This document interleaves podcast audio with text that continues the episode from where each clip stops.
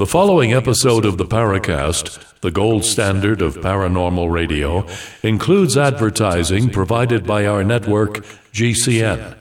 If you'd like to subscribe to an ad free version of the program, plus the exclusive After the Paracast podcast, please visit www.theparacast.plus. That's P L U S. Once again, that's www.theparacast.plus theparacast.plus.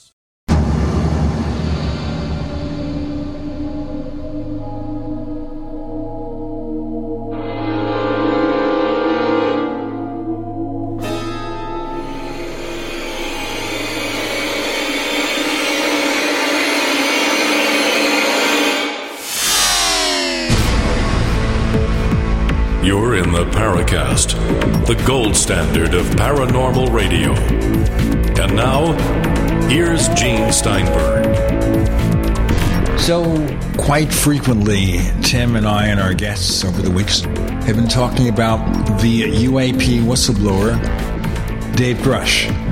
Dave has, in the course of his discussions, talked about the Pentagon having secret UFO information, or UAP. I prefer UFO, I prefer flying saucers. In any case, he won't give us that information that's classified, but supposed to relate to reverse engineering, crashed spaceships, presence of alien bodies, that kind of thing. Now, to make things even more confusing, a story has come out, and there's a big piece in the debrief online military and UFO related newsletter from Micah Hanks and MJ Banias, where it's revealed that Grusch suffered from PTSD as a result of his service in Afghanistan. I guess he took meds for it and everything and may have been hospitalized.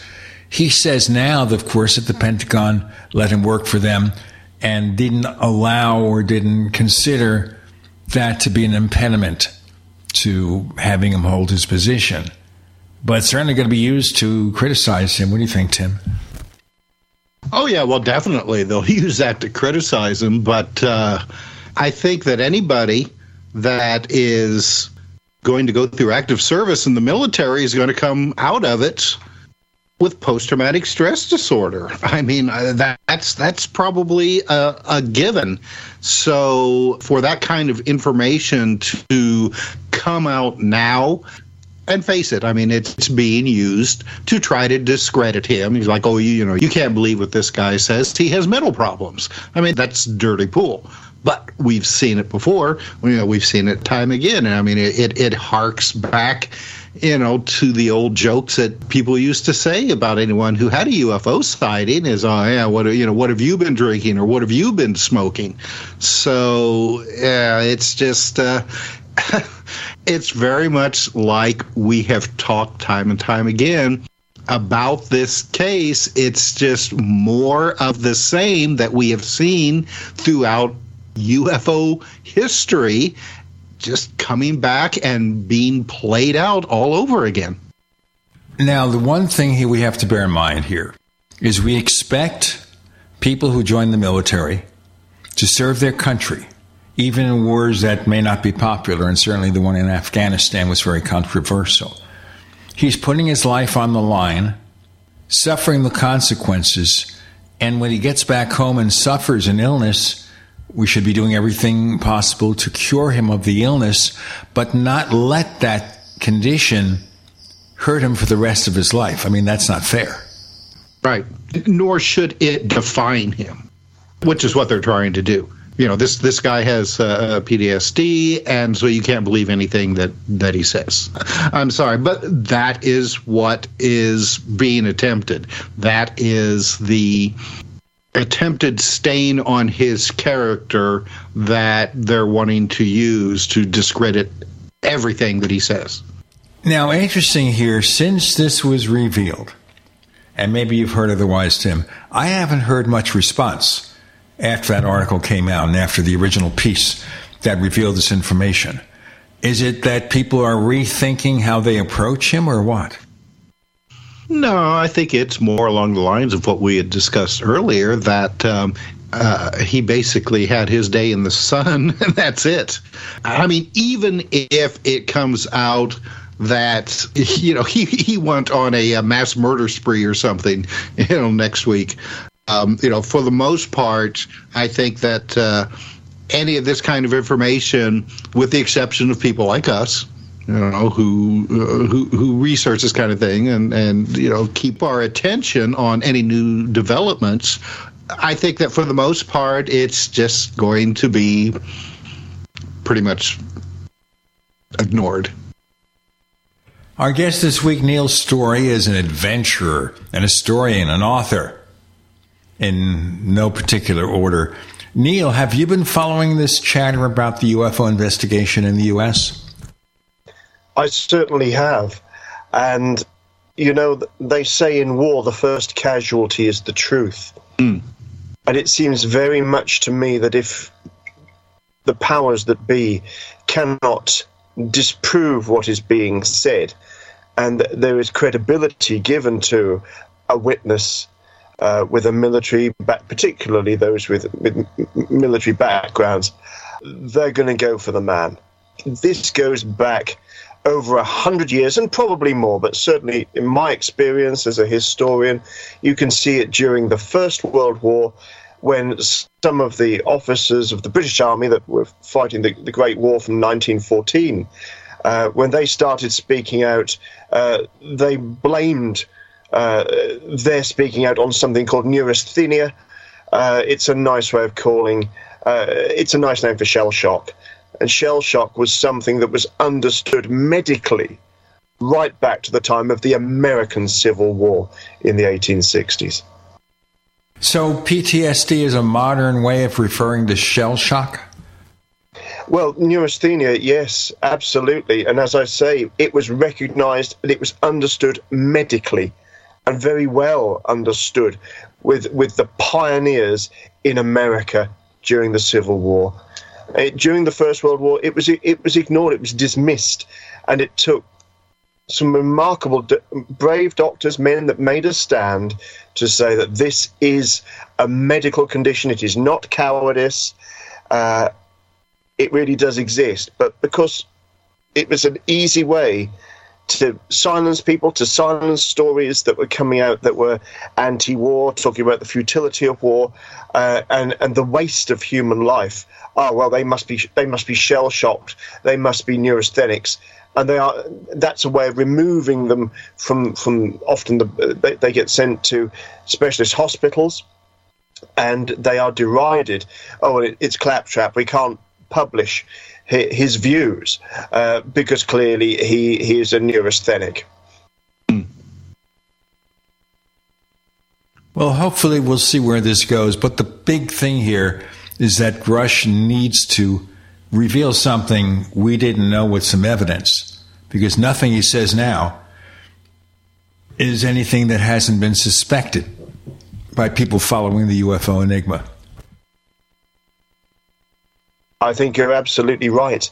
Uh, and to be honest, when I first heard this story breaking, I, I, I immediately thought of Bob Lazar, who has had all sorts of stuff thrown at him over the years when I believe he tried to, to speak out and, and just tell the truth. I, I thought it was very hard, and particularly to criticize his qualifications. Well, the man had a, a very important job, uh, which you don't get with, with false qualifications. You cannot get those kind of jobs. You, you're vetted. Uh, I'm sure in the same way in the American military or secret services or, or you know government science services. Uh, there are vetting processes. Your qualifications have to be scrutinized. So I, I think it's really it's really rotten. And I, I'm, I will also I'd like to add that having been a military historian now for over 30 years, uh, I've served my Queen and I've met, I guess it will be hundreds of ex-service personnel, men and women, who actually served from the First World War up to the Gulf War, and and I have and and Afghanistan. I have friends who suffer from PTSD. I have seen it firsthand. I have helped pick up the pieces of good men and women who are broken by it. But I've also heard it used against good people. They've got it. They fight the nightmares and the horrors that haunt them, and they fight them bravely and valiant, valiantly and with, with dignity. And it's really wrong to penalise them because they suffer. We're going to have more with Neil and Gene and Tim. You're in the Paracast.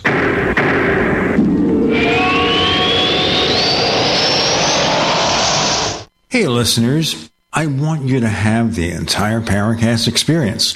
So I'd like to tell you about After the Paracast. After the Paracast is an exclusive feature for subscribers to the Paracast Plus. With After the Paracast, you never know what's going to happen next. After the Paracast features color commentary, special interviews, and further conversations with Paracast guests. With Paracast Plus, you can download a very special enhanced version of the Paracast also. We do offer exclusive music, videos, and more features are coming. To get more info about subscribing, please visit theparacast.plus. Once again, theparacast.plus. Prices are just $1.50 a week, less than a cup of coffee at your local convenience store. Check out theparacast.plus to learn more about Paracast Plus. If you're concerned about the power grid and want to generate your own supply of off grid electricity, this will be the most important message you'll hear this year. Here's why. We now have a small number of solar generators back in stock. These emergency backup systems provide life saving backup power when you need it most. And unlike gas generators, solar generators run quietly, emit no dangerous fumes, and produce an endless supply of free electricity from the sun. Whether it's wildfires, dangerous weather, power grid issues, or just getting off the grid, you'll never have to suffer through painful power outages again. Even better, all this week, radio listeners get over $700 in free off the grid bonuses too. Go to mysolarbackup.com to learn more and check availability. That's mysolarbackup.com. Look for the free report, Crisis Cooling How to Make Absolutely Sure Your Meat, Milk, and Medicines Stay Safe and Cool in Any Power Outage. Yours free at mysolarbackup.com. Are you a business owner? Are you confused by the complexity of the tax laws? We can help. I'm Dan Pilla, and I've been helping business owners solve tax problems for over 40 years. My book, The Small Business Tax Guide, shows proven ways to avoid all the common business tax problems. Don't risk your business. Go to danpilla.com to order your copy. That's danpilla.com. Order now and get a free 15 minute call directly with me, a $99 value. Go to danpilla.com. That's danpilla.com. If we've learned anything from recent news, it's that unexpected things are happening. Your gut tells you there's something very wrong going on, and all the evidence suggests that there is. Government emails are hacked. There's talk of how to fight World War III, and trade of grains and food are being disrupted. Those in charge say everything's fine. Stop noticing, but you know better. It's time to invest in self reliance and emergency food storage now, more than ever. My Patriot Supply, the nation's largest emergency preparedness company, is the place you can trust. Go to mypatriotsupply.com and secure their best selling three month emergency food kits. Each contains tasty breakfasts, lunch, and dinners, averaging over 2,000 calories per day. Get at least one food kit for each family member. For a limited time, save 25% plus get free shipping on all their three month emergency food kits. Go to mypatriotsupply.com today. It's time to prepare for what's coming. mypatriotsupply.com. No matter how large or small your digging project may be, no matter how urban or rural, you must always call 811 before any digging project. 811 is our national one call number, alerting your local utility companies to come out and mark any lines they have near your dig site. So before you do this or this, make sure you do this. For digging projects big or small, make the call to 811, brought to you by Common Ground Alliance. We'd like to hear from you. If you have a comment or question about the Paracast, send it to news at theparacast.com. That's news at theparacast.com. And don't forget to visit our famous Paracast community forums at forum.theparacast.com. We're talking to Neil Storey, and we started out here referring to the ravages of war when people go to serve their country. They suffer mental illness of some sort in connection, of course, with the revelation that David Grusch, the UAP whistleblower, has himself suffered from PTSD. And it's sad, it's unfortunate, and it's not a question of the value of the war or whether he has, should have served. We have a volunteer army in the U.S., and when you agree to serve, you got to do your stuff. You got to do your duty. That's where it goes. Neil, what interested you first in looking into UFOs? My goodness. I think I've known about UFOs most of my life. In the UK, we had reruns of the American TV show uh, Project Blue Book, and I rather liked that. It captured an imagination. There were some good books over here. One particular one, I, I, it was, it was almost like a children's annual, but it had lots of true UFO stories in it it's always been there, along with my fascination with ghosts, the strange, and the unexplained. Doesn't always sit well with people who consider themselves academics, but I believe that mysteries and legends and uh, folk stories, I, I think, are part of all of our history and, and our cultural identity. So I've I've got this wonderful mix of all of the above. I, I don't really set out to prove or disprove or, or take any particular stance. I like investigating these stories and maybe see if we can find some grains of truth in the origin or a lot of truth along the way, you know? Have you ever seen one? Yes. And that certainly crystallized my interest in UFOs. It was in the 1990s and I was in a place called North Walsham in Norfolk, my home county, the town where, where I grew up. It's an agricultural area. If you look at the map of England, Norfolk is the big bump on the side to, towards the east of Great Britain. And North Walsham is not far from the coastline in North Norfolk. Norfolk is, they say it's flat. Well, it's not. It, it, has got lovely undulating landscape, and we want quite some high ground where you could see maybe seven or eight miles all around, including the coast where we've got Haisborough Lighthouse. It was dusk, and I was with my then partner, and we were just eating. We were actually eating a burger, out, looking across the fields, you know, as you do as the sun goes down. Great, and we'd sat there several times before. It's a super view. As we did so, a light caught my eye. Now, it wasn't on the seaward side, it was coming landward, and it went flying over the top of the car, and it, it lit up because it was dusk. It was low enough to light up our car. It was glowing, it was tic tac shaped, and it was it was not pure white. It was off white in colour, and it flew across the sky at an incredible pace. In seconds, if not milliseconds, it was over the top of some fir trees that were maybe about a mile away, and it moved from left to right above the line of the fir trees. I said to my partner, well, neither of us knew what it was. And I said, if one of the aircraft, we have a local airbase, RAF Coltishall, if one of the aircraft from RAF Coltishall appears any minute, that's going to be something rogue in the sky. And we kind of laughed, and I hardly got the words out of my mouth, and we'd had our laugh, but sure enough, overcomes an RAF fighter air- aircraft whoosh towards this tic tac shape. The tic tac shape stops in the center of the trees. As the aircraft approaches, it banks to the left, and the, spher- the tic tac object pings off at 90 degrees to the right.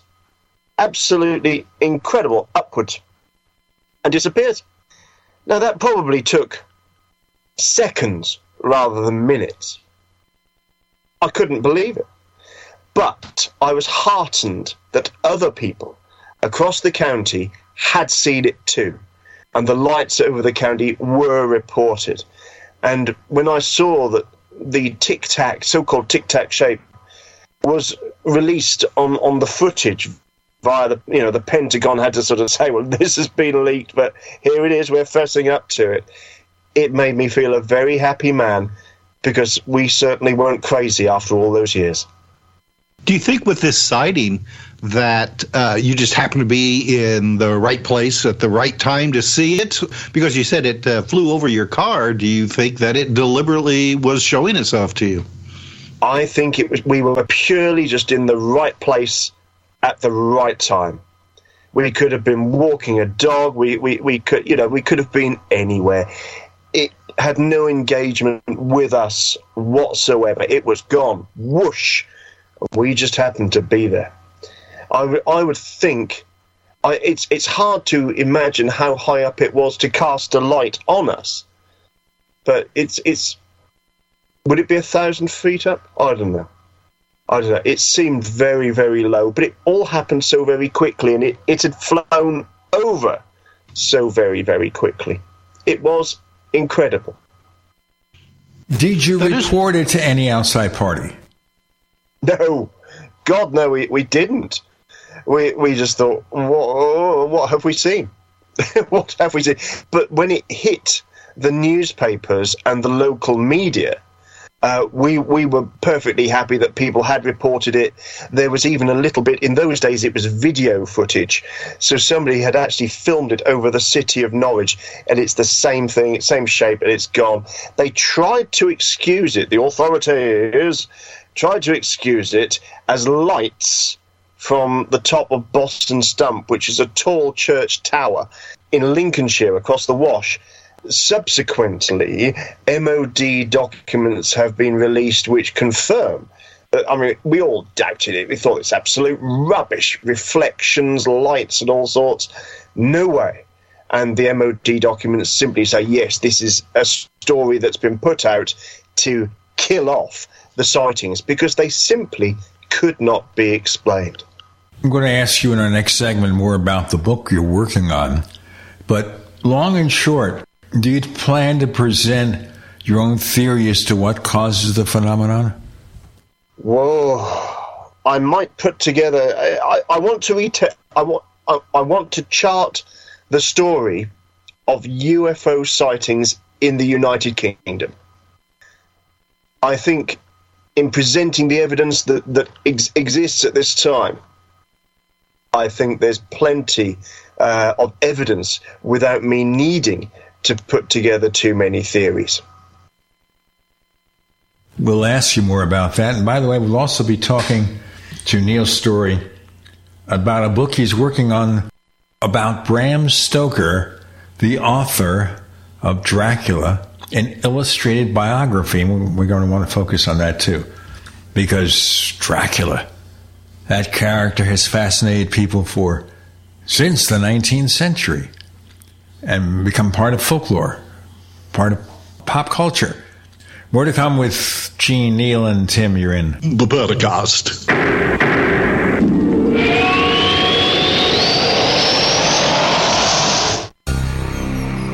Thank you for listening to GCN. Visit GCNlive.com today. Attention, your withdrawal has been denied by the U.S. government. Picture a world where your every purchase is monitored, tracked, and controlled by those in power to suppress the freedoms of those they see fit. Hi, my name is Jason Hanson. I'm a former CIA officer and New York Times bestselling author. And right now, I've become very focused on the impending rollout of the central bank digital currency. This is not a work of fiction. It's a terrifying reality looming on the horizon. But there is a bit of good news. I've partnered with Advantage Gold to offer you a solution.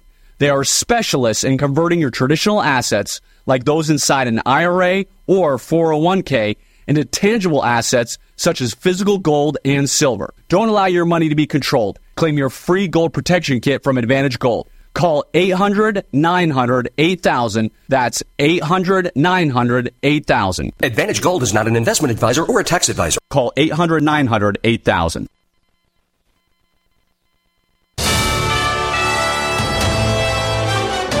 USA News Update. Leaders from Los Angeles and San Diego are assuring residents their cities are prepared for Hurricane Hilary. Here's San Diego Mayor Todd Gloria. While I know this storm in particular is bringing about a much concern and uncertainty, I want to reassure San Diegans uh, that their city is prepared to respond swiftly and effectively to the impacts that this storm may bring. Hilary is expected to make landfall as a tropical storm Sunday night or early Monday morning.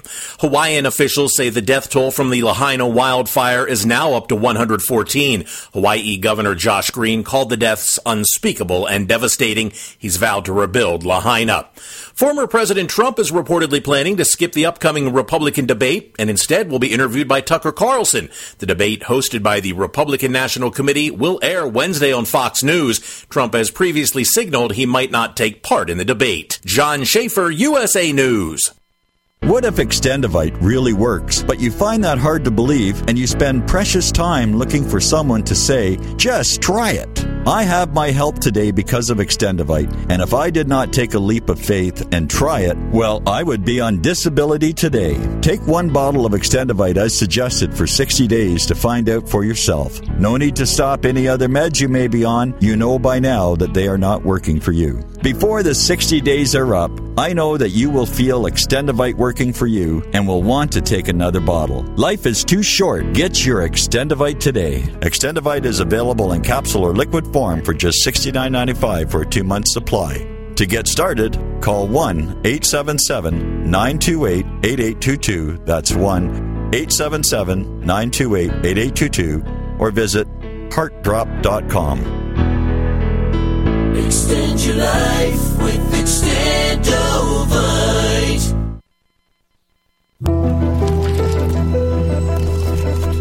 Every day we take steps to keep the people we love safe, but some health risks are easy to miss. Ticks hiding in the yard can spread germs that can cause Lyme disease and Rocky Mountain spotted fever.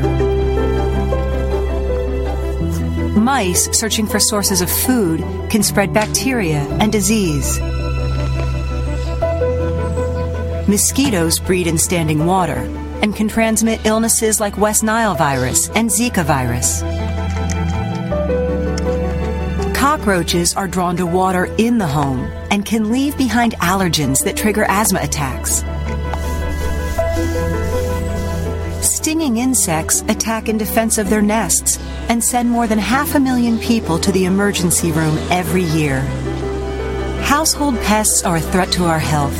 Learn what you can do to protect your family at pestworld.org.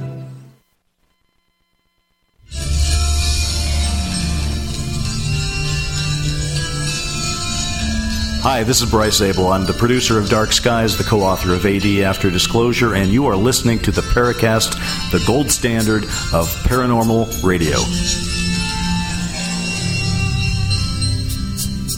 Before we go on, Neil Storey, I do want to give you my reaction to Bob Lazar. And that is, he's kind of what I call in my gray basket. And the reason yeah. is, is that there is a lot of dispute over whether his alleged educational credentials are real or not, and about other aspects of what he did and about his true role at Area 51. Now, the one thing that keeps me interested, though, is the fact that people like George Knapp, a respected broadcast journalist from Las Vegas, basically believes him or did last time I heard. We tried yeah. to we tried to get Lazar on the Paracast, and he is no longer doing interviews. In fact, I had one listener to the show offer money if Lazar would come on, but I don't think that was very appropriate. So I didn't make that offer. But if Lazar is listening I, I, and wants to come on, we'll accept it, sure. Yeah, I don't think Bob does it for money. I don't think he's ever made a big wedge of cash out of it. Which, like you, he, he is a grey basket personality. But I don't feel we can dismiss him entirely because I think the the powers that be have done a pretty good job of dismissing him. But who knows? It, it was the same thing with the lads from Rendlesham. You've heard of the Rendlesham incident in the UK. Oh, many thousands of times. That is going into my book. And I've been communicating with Chuck Halt. I mean, he, the man's a, a retired colonel in the United States Air Force. He, he's absolutely straight as a die, but he knows that his men were subjected to some sort of drugging afterwards, which can damage memories and kind of fudge what what you actually saw.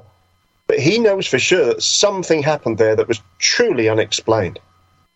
By the way, in our May 26, 2013 episode, Colonel Charles Halt was a guest. For those who Oh, want to listen to him, yeah. So we got a chance to talk to him for a couple of hours. On that episode, we also featured Leslie Kean, who was one of the people who co-authored that report in, in the New York Times Yeah. about UAPs and about the investigations dating back to the 2017 story and since then. So yeah, so we, we know about him. We've had John Burroughs on the show.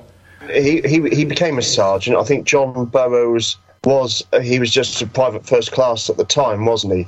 Of the Rendlesham incident. Have you talked to Jim Penniston? No. Because Jim's quite interesting. That he he was sergeant. He was sergeant, and he was on that first response with John Burroughs, and I think there was another serviceman with them too, or security USAF security team.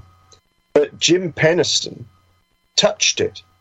He's the man who who touched the landed object, and he claims quite vehemently that he was given a binary code from the UFO. Yes, most, sure. Most We- strange. Most strange. By the way, on our February 26, 2023 episode, we featured a researcher named George Wingfield from your part of the world, and his position is that the craft causing the Rendlesham encounters was a test aircraft. What's your perception? Well, I have to say, I, at that time, maybe we, we were not so familiar with the term drones. And I have to say, there is part of me that does wonder was it an early drone? And what makes me wonder that is that it it lingered, according to some accounts, over the there was a nuclear storage facility at, at the Bentwaters Woodbridge. Well, it's actually on on the airbase. You know, this is a strike force that if some if the balloon had gone up and there was some sort of major attack, that's where some of the nuclear weapons were kept to respond to that very quickly. And when you get an, a, a UFO or UAP that's shining some sort of red beam, now we all know that red beam could even be some sort of infrared device onto the storage area, it might well be that it was some form of drone rather than an experimental aircraft. That's that's where that's where my money would be. But you know, there were a lot of very experienced personnel who saw that, including Colonel Charles Halt, Chuck, a true gentleman. These are highly trained personnel. And I might like to add that Charles Halt was uh, one of the very sort of first missile operators. You'll see, you know, he was qualified in missile operation, I think, for around about the time of the, the Vietnam War. So he, he's got hands on. I think they would have offered their suspicions about it being some form of drone or experimental aircraft when they were they've been in, during their interviews over the years. Well, of course, we had John Burroughs on the show a few times, and we all know he suffered injuries that he says were caused by the close encounter with this craft. And when I bring it up, I also think of an American case around the same time, the Cash Landrum episode, where people came in contact with the UFO and suffered very, very serious and lasting effects. Have you studied that one? No, I'm not familiar with that one. I, from over on the state side, I've mostly focused on UK uh, sightings over the years. What what hash- happened at Cash Landrum?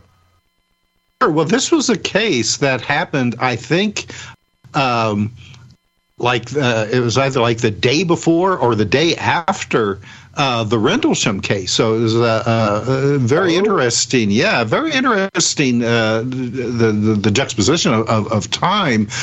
But uh, this happened in Texas, and it involved uh, uh, two women and uh, the young son of one of the women.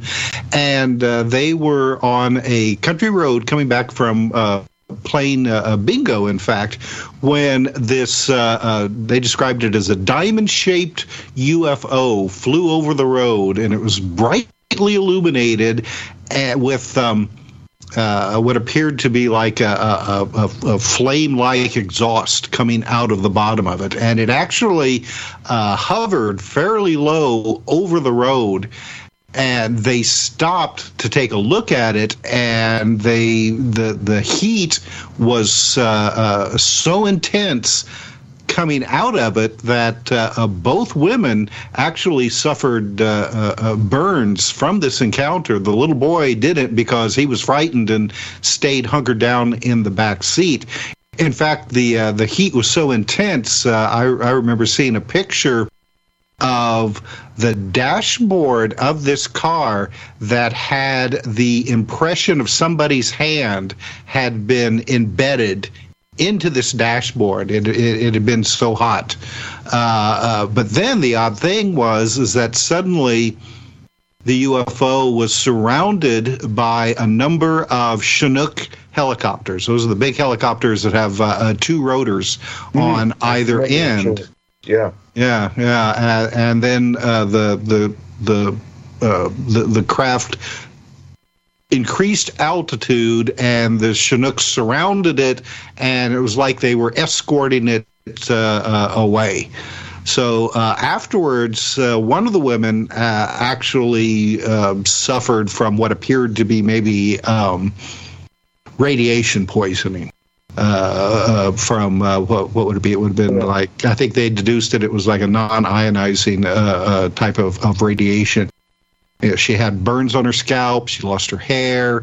Uh, I think that, uh, and you'll, you'll have to remind me, Gene, if this is true or not. She actually uh, then developed uh, uh, cancer uh, late, later on. We'll have more about that and the ongoing UFO investigations from Neil Roberts' story and Dracula. With Gene, Neil, and Tim, you're in the Paracast.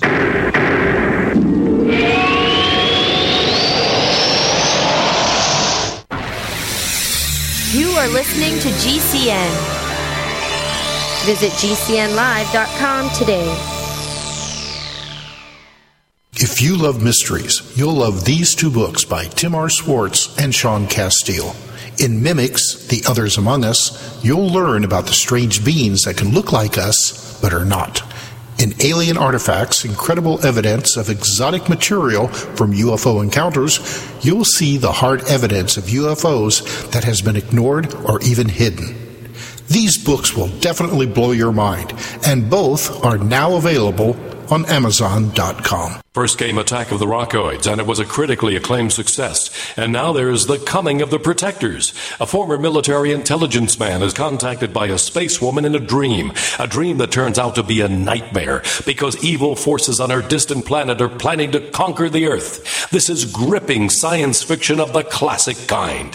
Attack of the Rockoids and The Coming of the Protectors. Find out more at rockoids.com. That's rockoids, R O C K O I D S.com.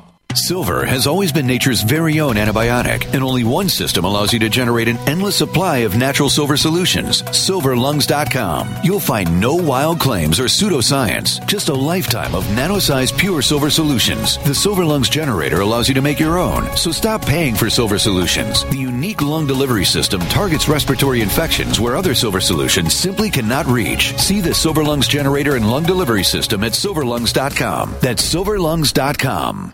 Complement your health with hemp derived cannabinoid oil. We've always believed that the closer to Earth, the better it is for our bodies. Our hemp derived cannabinoid oil is phytocannabinoid rich, full spectrum, and organically grown. Finally, hemp made easy, clean, and effective. GC gcnhemp.com or call 877-878-4203. That's right, we cut through the red tape. It's now available at gcnhemp.com or call 877-878-4203. Get healthy, not high, with 100% pure CBD powerful natural pain relief from Veterans Vitality. GCN listeners, have you ever thought about how CBD may help you? I'm sure you have heard about the many benefits of CBD. Well, here's your opportunity to try before you buy. Created by veterans and for everyone who deserves better choices, our CBD is derived from organic hemp, grown in the USA and third party tested. Veterans Vitality CBD saves you as much as 25 to 50% over our competition, and a portion of all sales is contributed to nonprofits and events. Many of our customers have experienced improved quality of life, help with anxiety, PTSD, and overall well being. Our products do not contain THC. They are safe, non addictive, effective, and 100% legal. GCN listeners, get your free trial bottle of premium CBD by simply paying shipping and handling at GCNFreeCBD.com. That's GCNFreeCBD.com. Again, GCNFreeCBD.com. Offered by Veterans Vitality Premium CBD. Hi, I'm Dr. Joel Wallach, the Dead Doctors Don't Lie guy. There's no reason why you shouldn't live to be at least 100 and have a great time getting there. And I'm going to give you a free copy of my lecture that tells you exactly how to do it. In fact, after you've lived a long and healthy life, there should be only two documents in your medical chart a birth certificate and a death certificate. I'm Dr. Wallach with a warning. If you have a 4 inch medical chart, if you take prescription drugs for high cholesterol, high blood pressure, arthritis, joint pains, and other health issues, the medical profession is failing you. They're using you for an ATM machine. My free lecture is going to reveal what pharmaceutical companies don't want you to know. There's been groundbreaking research and discoveries on how to effectively treat or eliminate over 900 different diseases naturally, and it's all in my free lecture called Deadly Recipe. So call toll free 1 855 79 Young. Again, that's toll free 1 855 79 Young. 1 855 79 Young.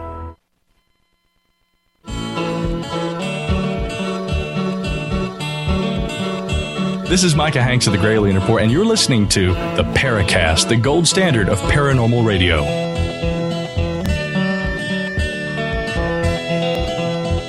I do recall a cancer diagnosis, uh, diagnosis also. And our friend and occasional guest co host, Curt Collins, who, by the way, has a guest editorial in the Paracast newsletter this week, that he has studied this case for years and he's a really top notch researcher. So he is the expert to call upon for Cash Landrum. Going on with Neil's study of UFOs, obviously we have the Rendlesham incident. What other key cases would you like to bring up? Just as a little aside to the the burning of, of victims from some form of radiation, there are a few incidents like that in the UK. It's interesting that the triangular shape is repeated in a number of those incidents where people have been physically affected, but there's no mention of uh, a flame like exhaust. And often they're not glowing, they're black. These are jet black, almost like a, a void like black triangular shape that people encounter. They've even found, and, and then then there may be a glow to it as well. Very very strange. And there's a particular incident, Todmorden, Yorkshire. Uh, the body of an elderly man who'd been, he was a retired miner, Mr. Adamski, is found on a coal heap. He has suffered burns. They thought they were some form of acid burns to his head, hair loss, and he he was dead. He was dead, and he was uh, very soon on the scene. was was a local policeman, and the policeman had his own encounters where he suffered the, the heat contact with this black form that he encountered hovering over a road. This it's it's shocking the parallels. And I think, you know, when you start plotting what was going on on maps, there were lights seen along the east coast of Great Britain from as far away as Newcastle, which is on the English Scotland border, or, you know, it's in Northumberland, the county borders with Scotland. There were lights seen there on the same night, and they were seen travelling down towards the eastern counties. They were spotted off Lincolnshire and they were spotted across Norfolk on the night of the Rendlesham incident. Some people say it, it was it was meteorites, but uh, I don't know.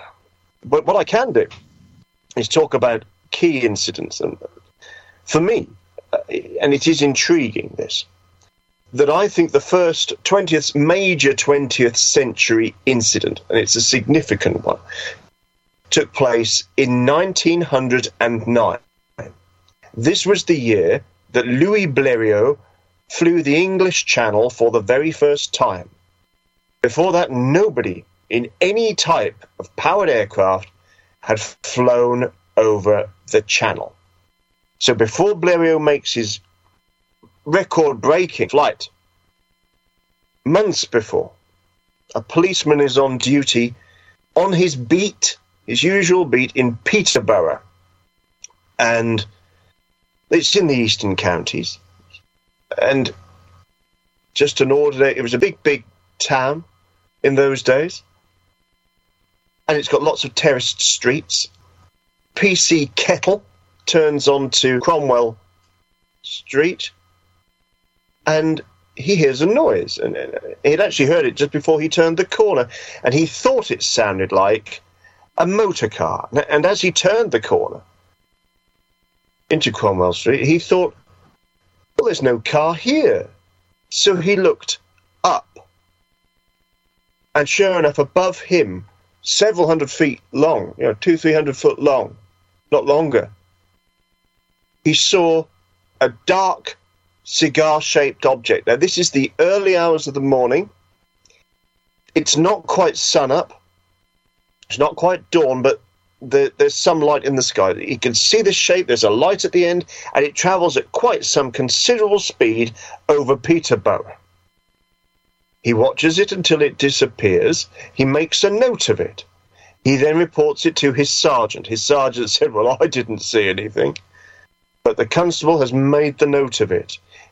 He then, uh, it gets out. It gets out to the press. Has anybody else seen this strange object over the town? And indeed, a few people did come forward and say, yes, we have seen it.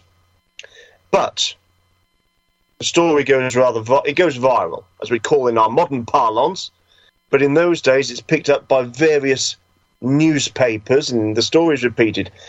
And it's not long after that an official response is given. Now, this doesn't come from a named police officer. It, it's it's some sort of amorphous official response, which says PC Kettle was mistaken, and that what he saw in the sky was in fact a Chinese lantern with a, with a candle inside it attached to a kite. Now, why somebody would wish to fly a kite with a Chinese lantern attached to it that time of the morning? I don't know. But it killed the story. Interesting to note that in 1909 is the same year that the SIS, the Secret Intelligence Service, was formed in Great Britain. so now, were there uh, were there other sightings at around that time uh, over yes, the UK? Were. Yeah. Yes, they were. Through the May and into June of 1909, sightings, and they're, they're very, very similar craft. Now, the object sounds in its description like a zeppelin. But zeppelins didn't tend to have a light at the front, a beam looking out anywhere. It does no good for a zeppelin. In fact, they weren't known to carry searchlights. They had to drop illuminating parachutes. I'm published on the history of Zeppelin air raids in the First World War. And when I was delving into the archives, Bundesarchives, archives in America and in the UK, extensive archives over a period of around about 20 years, I thought one day in one of these archives, in one of these books, there would be a member of German Zeppelin air crew who would reminisce that they had been over Britain before the outbreak of the First World War. There is not one account, not one report, not one reminiscence, not one hint of it in any German newspaper that I've been able to find to date. And I, I don't work in isolation. I have spoken to historians that have worked in the field of, of Zeppelins, Zeppelin air raids, and aviation history, some of them for 40 or 50 years. All of us have drawn a blank when it comes to Zeppelins over Great Britain before the First World War. In fact, the first Zeppelin air raid officially was conducted, at least Zeppelin, eh, Zeppelin air raid, first one, 19th of January 1915. That's quite a few years after 1909. It's also not thought that the German airships at that time, the Zeppelins, really had the capacity to make that kind of journey from Germany over to Great Britain on, for example, reconnaissance flights. So, what were people seeing? These are dark, cigar shaped objects. They have a, a noise to them. Uh, whether it is an engine sound, or they often describe it as a pulsating sound. It's, they are witnessed by numerous people in towns, in villages, in country areas, often in the wee small hours of night. And if you think about it, they've got no sat nav, so navigation is a nightmare anywhere. What were these people seeing? We don't know, but it was try again. There were often explanations offered. There was debunking. There were lots of stories of kites being flown at night or people telling fibs, people being unreliable witnesses. And one of the last sightings during this scare ships phenomena of 1909, it was in the latter part of June, it's July time, and they're seen over that Northumberland area. Now, Northumberland is on the border with Scotland and Great Britain, so it's away from the eastern counties. These are not people jumping on the bandwagon. These are people in a place called Tyne-Dock. There's tram going up the street. It's full of people. They see the thing above. Let's do our break here, Neil Storey. And we'll get yeah. back with Gene Steinberg and Tim Swartz. And shortly, we will turn our attention to Count Dracula. No, I don't want to try to do that. You're in the Paracast.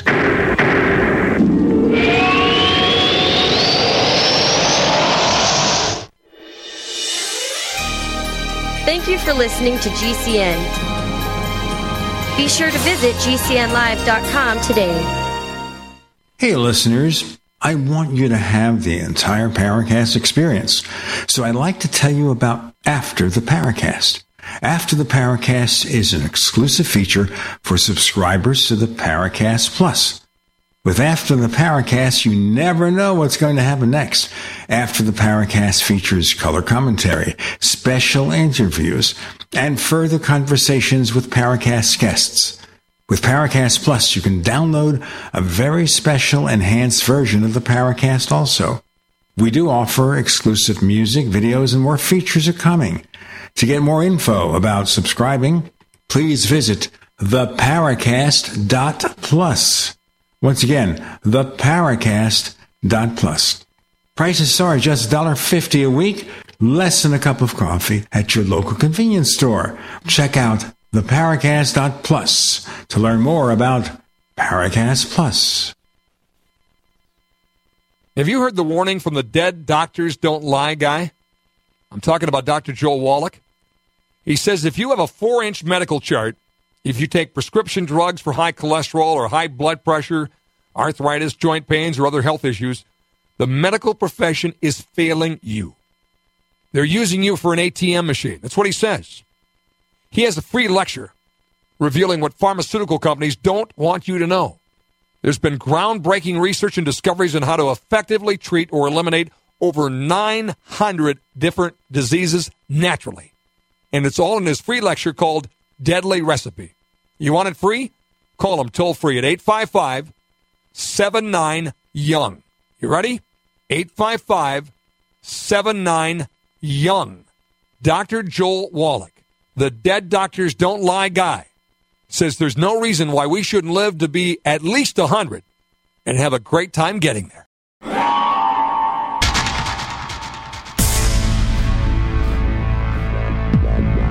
Welcome back to the Paracast, the gold standard of paranormal radio.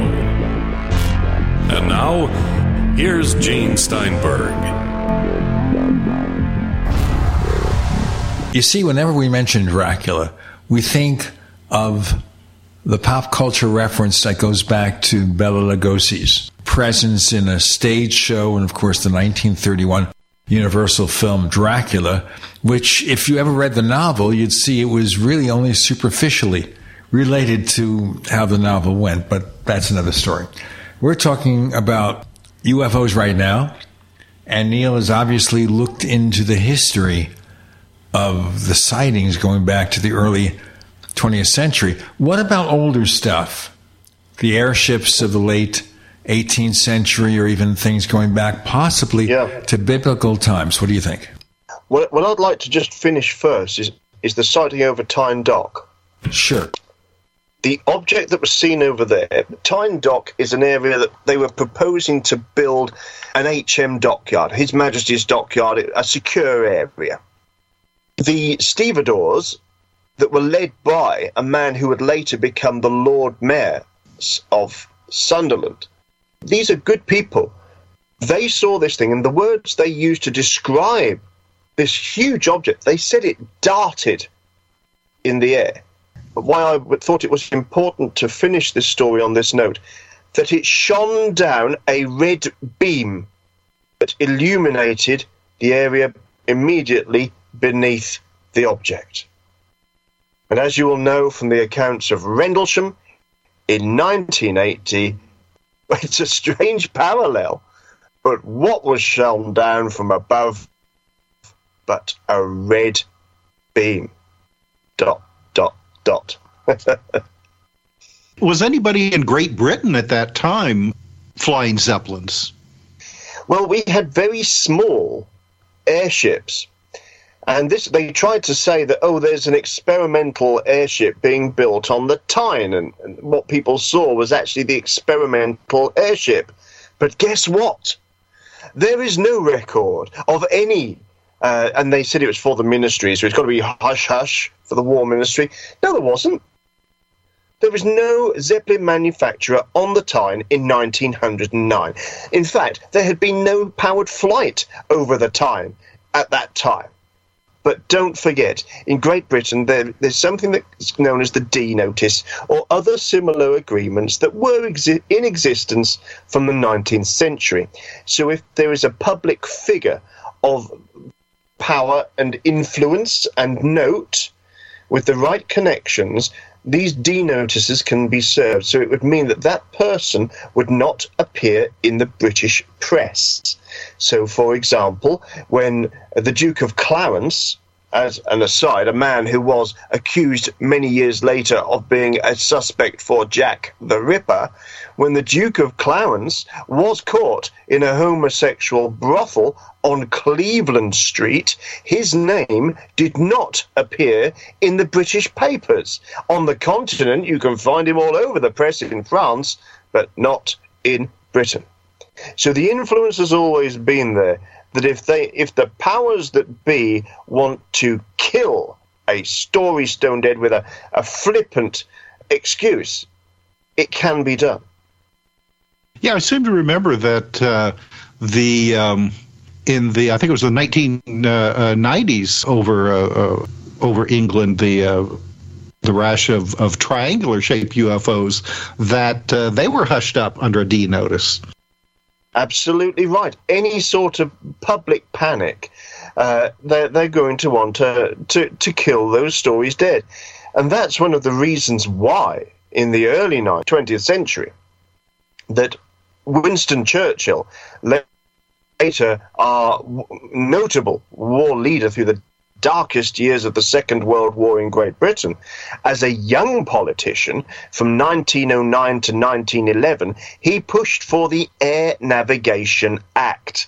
Hmm. Now, that might sound very dry, but what that meant was if there was a foreign uh, aircraft or UFO or anything over Great Britain, although of course they didn't use the word UFO, but any flying object over Great Britain that does not have permission to be there, we have the right to shoot it down because it would be considered a threat. So they, they, they were creating laws to protect the skies from as, uh, the Air Navigation Act, I believe, was 1911 when that was fully passed, but it all began back in 1909. Now, for the early sightings, I am aware of the airship sightings over the American West in the 1890s, and even the, the story of one of these aircraft crashing, a, a possible spacecraft, with a, a, an occupant who was actually buried in, an, in a cemetery. Yeah, but if you're talking about Aurora, Texas, yeah. that's widely regarded as a hoax. Well, it doesn't surprise me, but it's a great story. It sure is. But the other thing uh, to bear in mind, Neil, is that it's possible a lot of the 1897 airship cases are made up stories also. I think you're right. I think you're right. Do you know that we, we had, I think somebody had seen it in the press, and there's even a story in the UK of a very, sim- I mean, really, really similar, as if somebody's read it in the American press, they've concocted it, and said, oh, it came down in Wimbledon Common in the 1890s. There were even people who have hoaxed stuff uh, in the 1970s to try and uh, infer that landings took place in Great Britain, and I'm sure they said the same thing, uh, tried to start the same thing in America they, in the 19th century, and I think it's it's very sad that that happened because it muddies the waters. There, there are some fascinating stories. But the trouble was, people didn't really didn't understand what they were seeing in the sky. You know, it, it, people many moons ago, you know, in, in industrial areas, they often didn't have very much of a reason to look up. And if you think of the fleeting glimpses that we have nowadays of UAPs, I think an awful lot of stuff was missed. But it was also explained in other ways. I'm fascinated, and I cannot prove or disprove what you see on some of these religious painting, paintings that date back to the medieval period. But some of the objects that are depicted in the sky alongside angels certainly look like uh, what we might consider uh, as being uh, UFOs. Yeah, there's even a um, I think it's a, uh, um, a, Leonardo da Vinci painting of, uh, I think it was a Madonna and Child, where yes. uh, in the background, like far in the background, is a disc shaped object in the sky. And there's even like a, uh, a, a, a sheep herder on the ground looking up at it. I mean, and it's not. It's not a predominant feature of the painting either. It's just kind of uh, yeah, in the background. I know the painting. I think it's the one that's got some golden rays coming off of around it too. Yes, yes, that's the one. Uh, and it looks on the painting almost like a bug that somebody squelched onto the canvas in the background. You know, it's not obtrusive, but what what is it? what is that? Uh, and there are there are maybe there were lenticular clouds as you can see today. I mean, they can be the most incredible cloud formations. And we've all got to be aware of that. But in my heart of hearts, do I think that UFOs were purely uh, a 20th century film, phenomena? And uh, I don't think so. I think they've been around a very, very long while. Uh, in, in, in fact, you know, there were ancient alien theorists quite a while before Eric von Däniken uh, I think of W. Raymond Drake, who wrote the Spacemen or Gods books uh, in the 1960s. And he went into numerous uh, cultural records around the world. It took him a good, good many years to uh, translate a number of these accounts. But it, it really does seem like we've been visited by something from above and some things from above for a very, very long time. We'll go into more of that ancient astronauts, and then we'll do Dracula. How about that, folks? Okay. Neil Storey, Gene Steinberg, Tim Swartz. You're in the Paracast.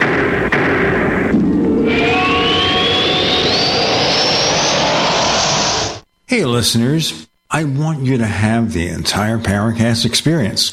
So I'd like to tell you about After the Paracast.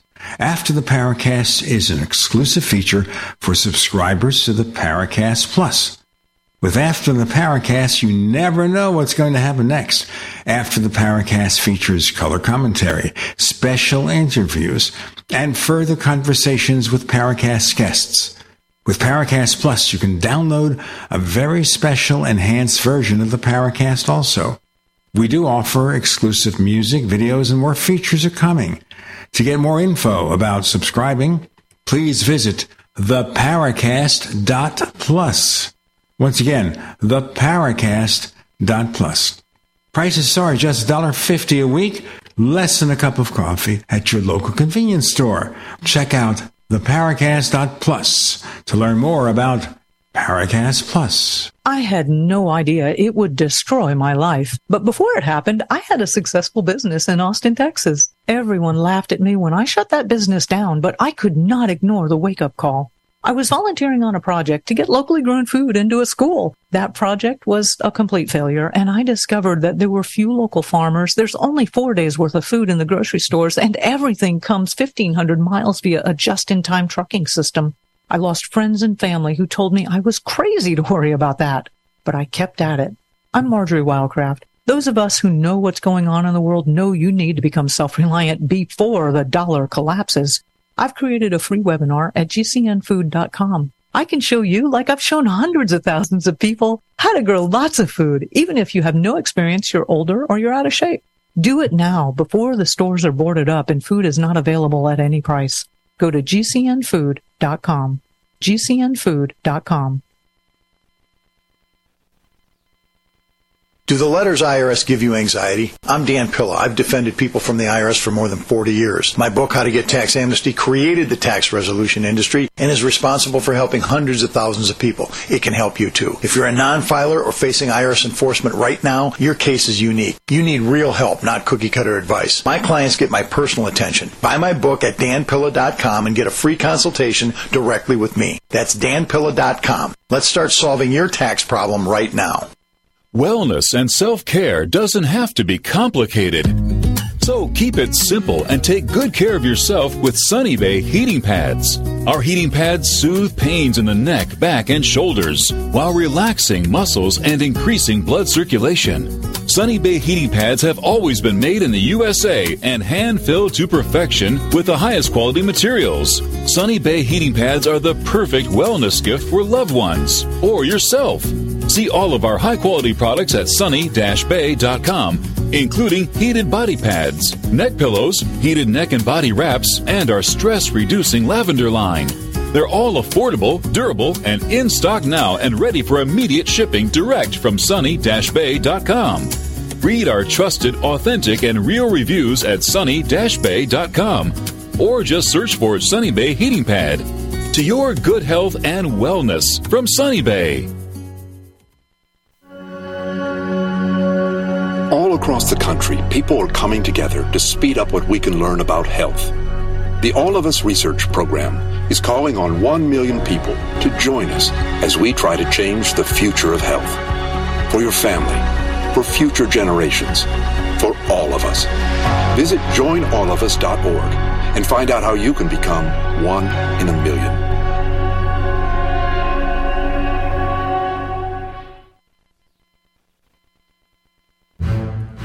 We'd like to hear from you. If you have a comment or question about the Paracast, send it to news at theparacast.com. That's news at theparacast.com. And don't forget to visit our famous Paracast community forums at forum.theparacast.com. I should mention, of course, there was Brinsley Le Poer Trench, also Oh, yes, wrote stories yes. like this, wrote books like The Sky People, talking about ancient astronauts. And there was an American writer that you never heard of, Neil Storey. I'm sure you never heard of him, Yona Fortner. Oh, I say. Tell me more. Okay, he wrote articles under the name Y.N. Ibn Aharon.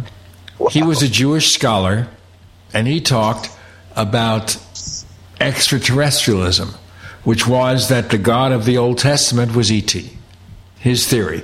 It appeared in a small magazine called Saucer News back in the 1950s.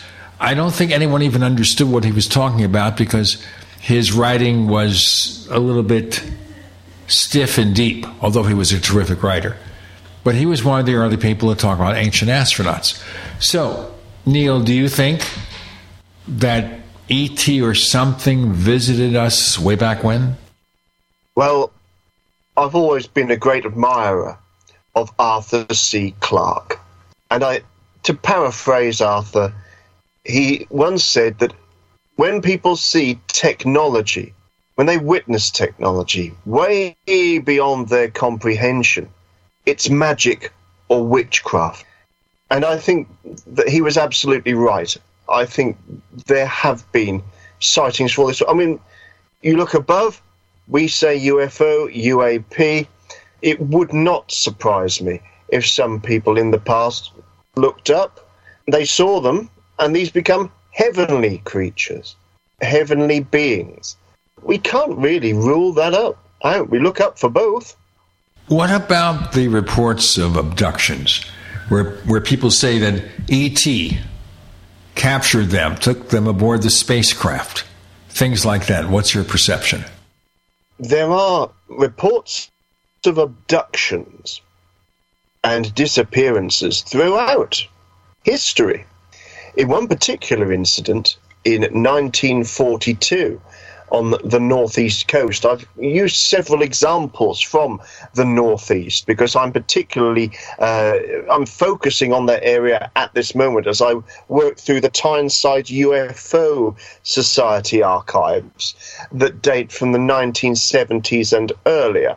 And there's one particular guy, he was a, a sentry on duty at a Royal Air Force radar base not far from Newbiggin radar was a secret uh, of World War II, you know, and the orders were as a sentry, if you were attacked by spies or people wishing to uh, overrun the base because it could have been a, a German raiding party, of course, you open fire, you defend it. But if you spot enemy vessels at sea or enemy aircraft, the orders were not to fire at them because they would travel very quickly along the coastline and they would look for where they were fired at and they would realize there were the gun emplacements or there were military personnel there. And on the next raid, that would become a target. So this poor old boy, he's a guarding this Royal Air Force base. It's very late at night. It's a moon, moon's in the sky, plenty of cloud, and he sees what we would call a UFO. In those days, there was no name for it. During the Second World War, there were sightings in the sky. Uh, their code name, uh, given to them by the members of the Royal Observer Corps in Great Britain, were PHENO, short for aerial phenomena, that couldn't be explained. PHENO. So, what on earth is this guy seeing? Is it a secret weapon coming towards him? Is it some sort of bomb? What could it be? But he spots it between the clouds, and before he knows it, this object is bare, coming down towards him. Does the man pass out in fear and have a nightmare?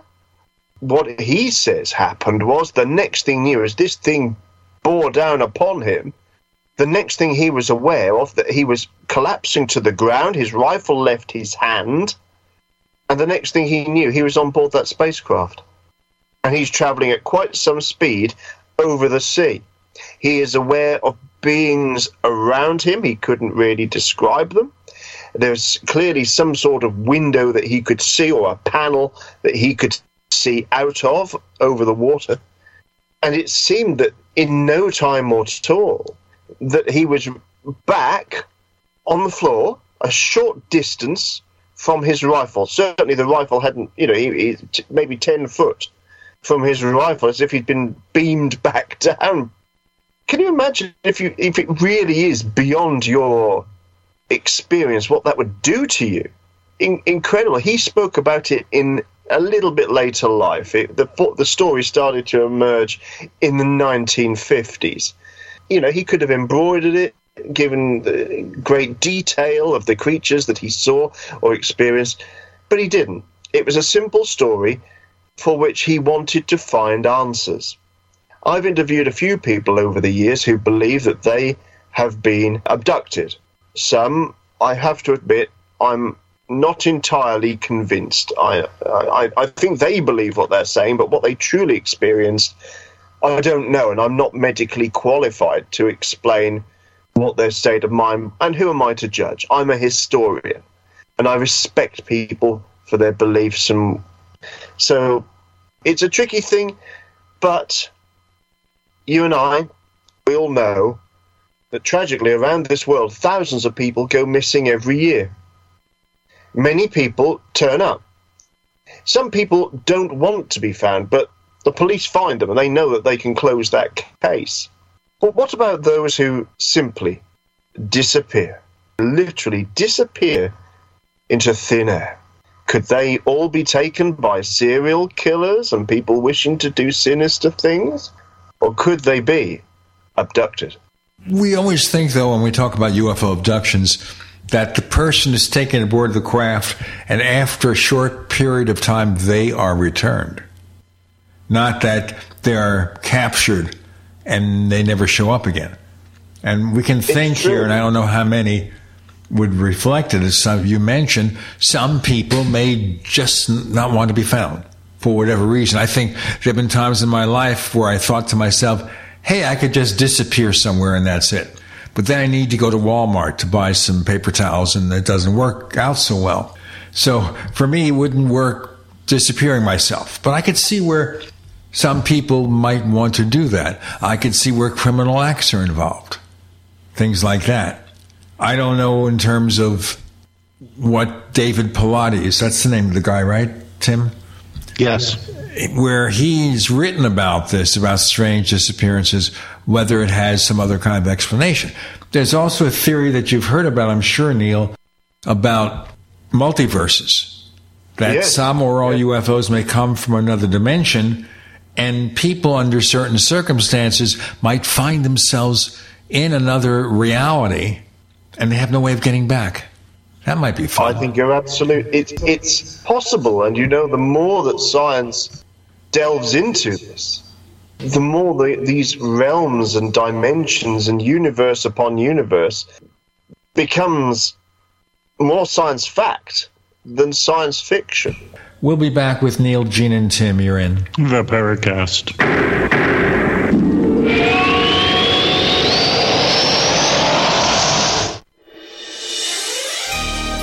Thank you for listening to GCN.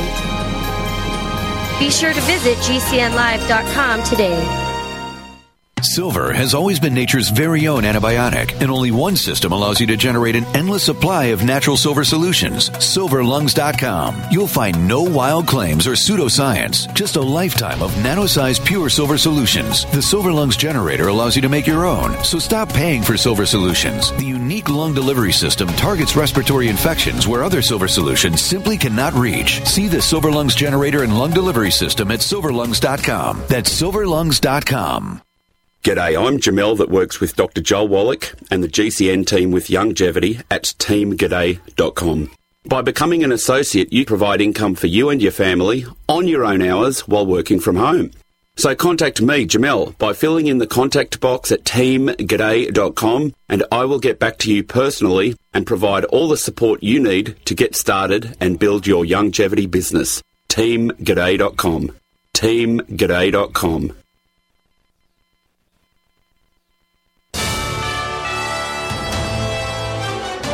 USA News Update. Leaders from Los Angeles and San Diego are assuring residents that their cities are prepared for Hurricane Hilary. We're not waiting for the storm to hit. We have already begun working 24 7 to be ahead of the curve and to be ready as soon as the storm reaches our shores. Los Angeles Mayor Karen Bass, Hilary expected to make landfall as a tropical storm Sunday night or early Monday morning. Former President Trump is reportedly planning to skip the upcoming Republican debate and instead will be interviewed by Tucker Carlson. The debate, hosted by the Republican National Committee, will air Wednesday on Fox News. The number of stabbings and slashings is surging across New York City, and experts are blaming left wing reforms for the increase. NYPD data shows a 26% increase in the number of blade attacks citywide since 2019.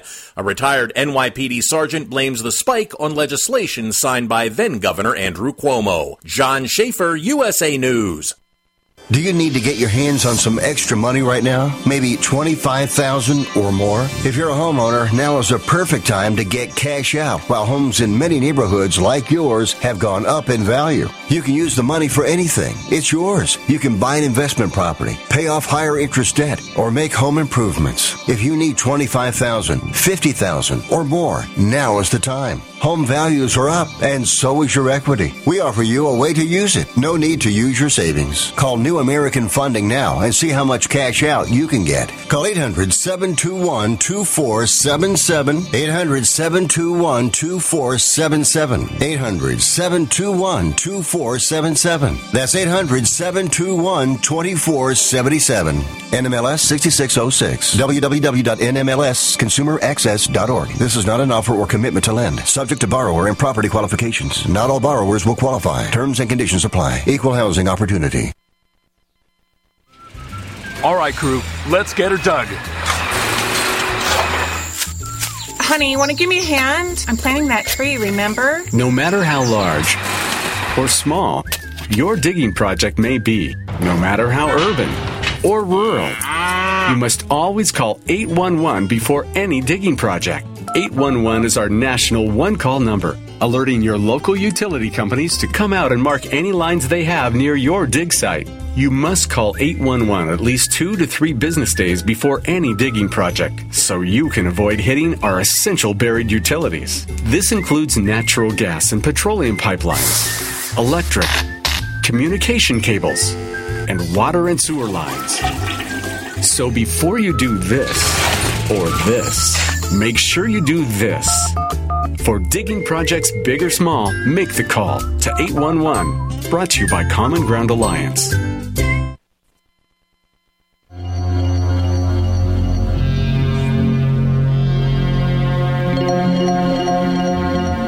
Hi, my name is Richard Dolan. You're listening to the Paracast.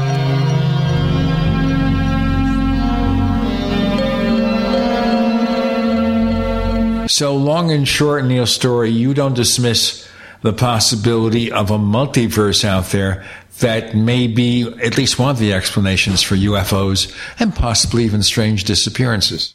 I think it would be foolish to dismiss it out of hand. Do you think we'll ever have an answer? I think we'll get close to an answer. And I feel that as time goes on, there's always been this concern this that if it is revealed that there are extraterrestrials interacting or visiting, interacting with people or, or in some way with with the world, or they are visiting this world. I mean, to be honest, I think it would be rather arrogant of us as a race to think that we could be the only people in these in all the universes of the world and the only people who could devise space travel or interdimensional travel. I think it would be a very arrogant thing to think that we could be the only ones. So do you think therefore that in and of itself the odds favor that ufos are extraterrestrial at least some of them? Well, that book is very much open.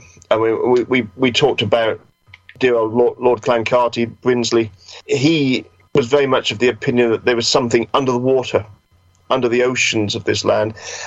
There are powerful arguments, very compelling arguments, that it could be some form of interdimensional travel, or it could be my mind, because I'm not a scientist, I'm a historian my mind is open to the possibilities. The, the minute we shut our minds to possibilities and wonders is when we shut our minds to invention and moving forward in our learning and our experience as a race.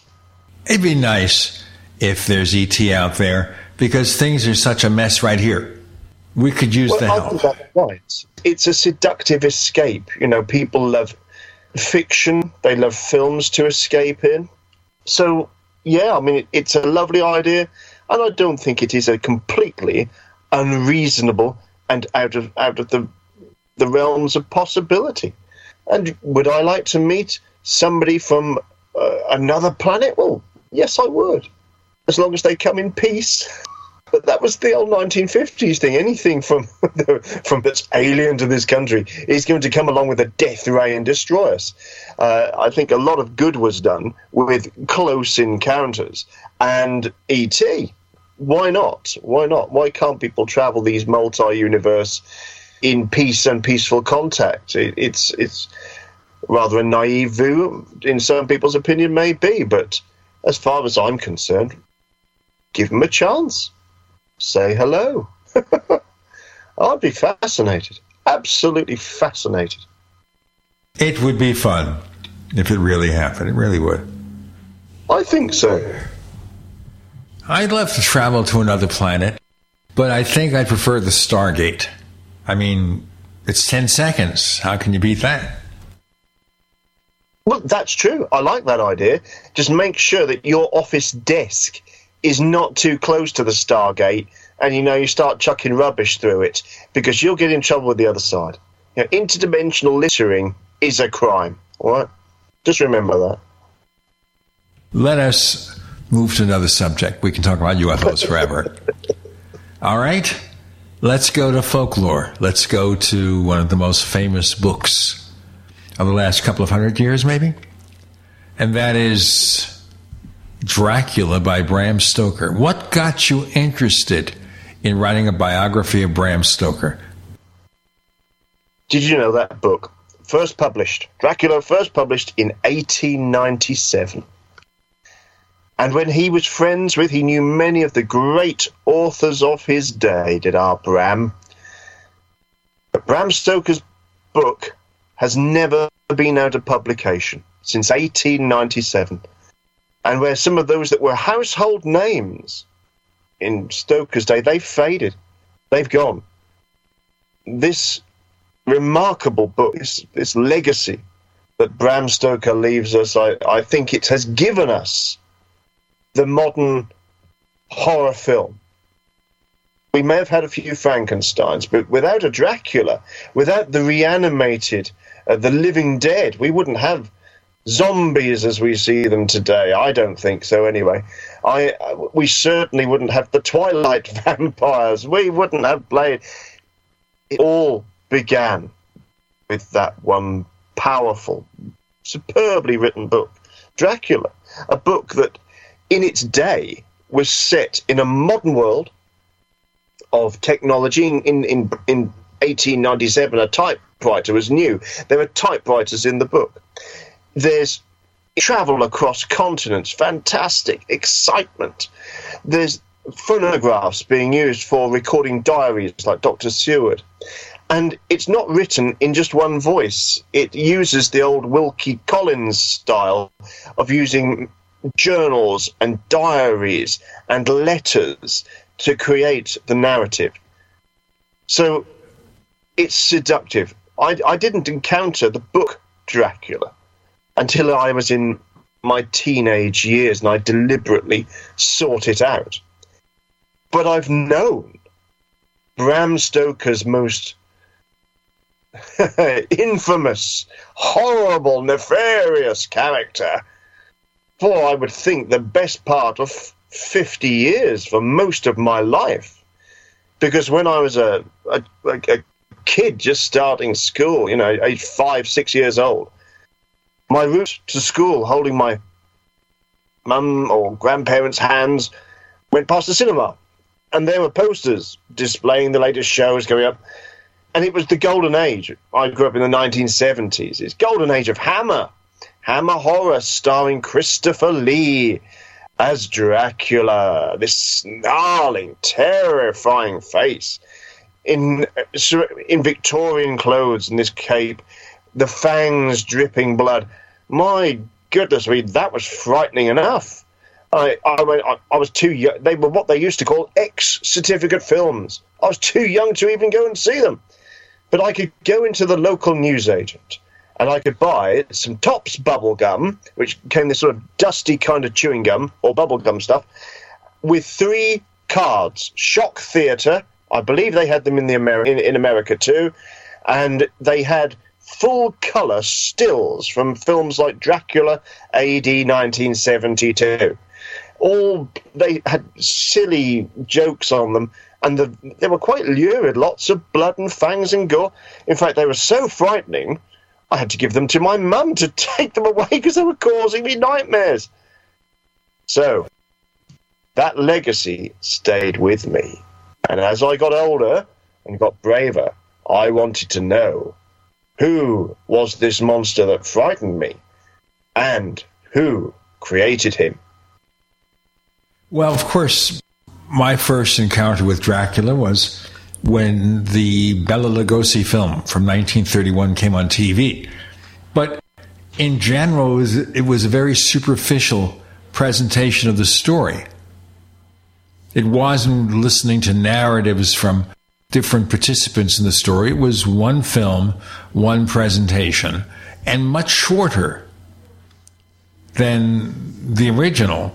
And as a matter of fact, also didn't have the blood and gore because people in 1931 couldn't stand it. I read that people fainted anyway when Dracula tried to drink someone's blood.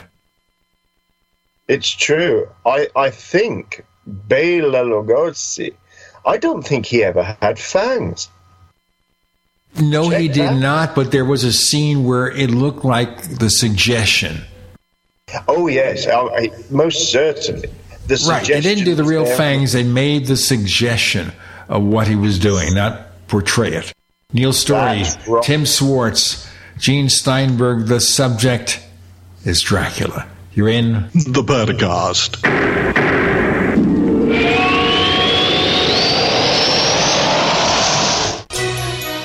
You for listening to GCN. Visit GCNlive.com today.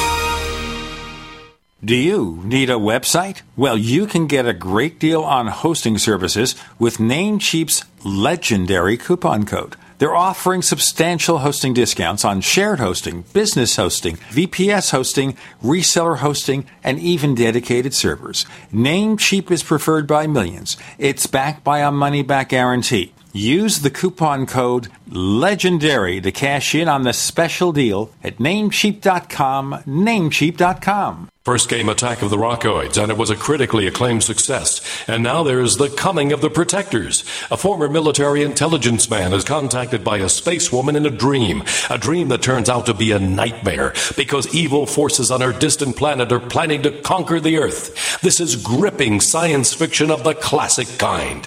Attack of the Rockoids and The Coming of the Protectors. Find out more at rockoids.com. That's rockoids, R O C K O I D S dot com.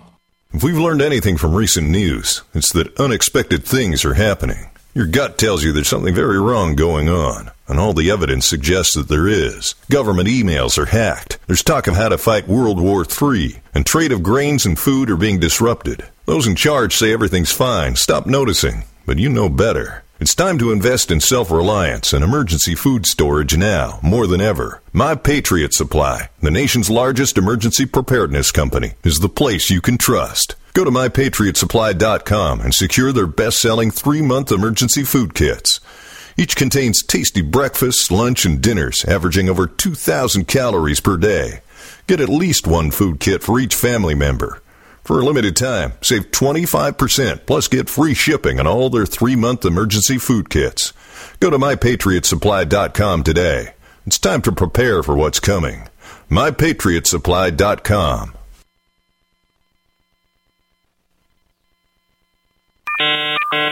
Attention, your withdrawal has been denied by the U.S. government. Picture a world where your every purchase is monitored, tracked, and controlled by those in power to suppress the freedoms of those they see fit.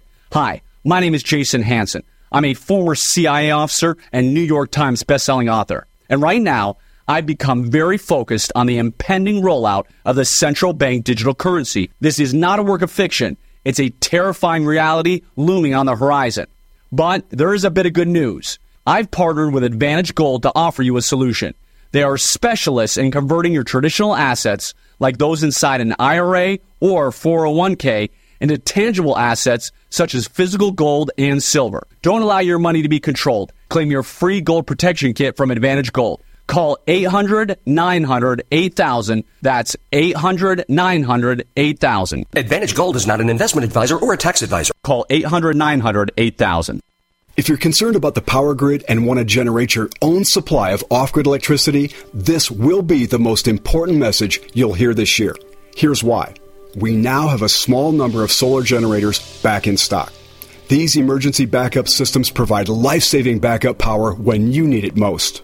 And unlike gas generators, solar generators run quietly, emit no dangerous fumes, and produce an endless supply of free electricity from the sun. Whether it's wildfires, dangerous weather, power grid issues, or just getting off the grid, you'll never have to suffer through painful power outages again. Even better, all this week, radio listeners get over $700 in free off the grid bonuses too. Go to mysolarbackup.com to learn more and check availability. That's mysolarbackup.com. Look for the free report, Crisis Cooling, how to make absolutely sure your meat, milk, and medicines stay safe and cool in any power outage. Yours free at mysolarbackup.com.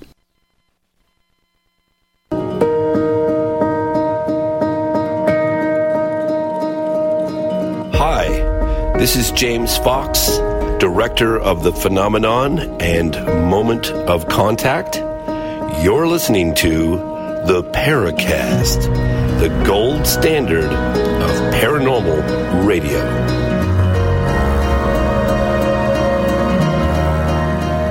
Now, there have been a number of Dracula films. You mentioned the one, of course, with Christopher Lee.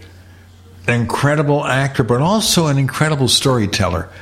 I used to hear him go on TV shows and he'd just go on. You say, say something, and he would do 20 minutes for you. A lot of fun to listen to.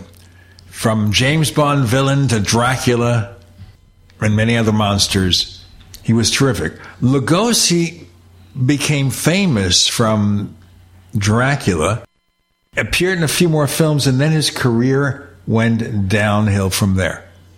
Always doing B style movies, as if maybe he accepted anything. His career did not fly as high as Boris Karloff. The other thing, of course, is he did play Dracula one more time in a film from the late 40s Abbott and Costello Meet Frankenstein.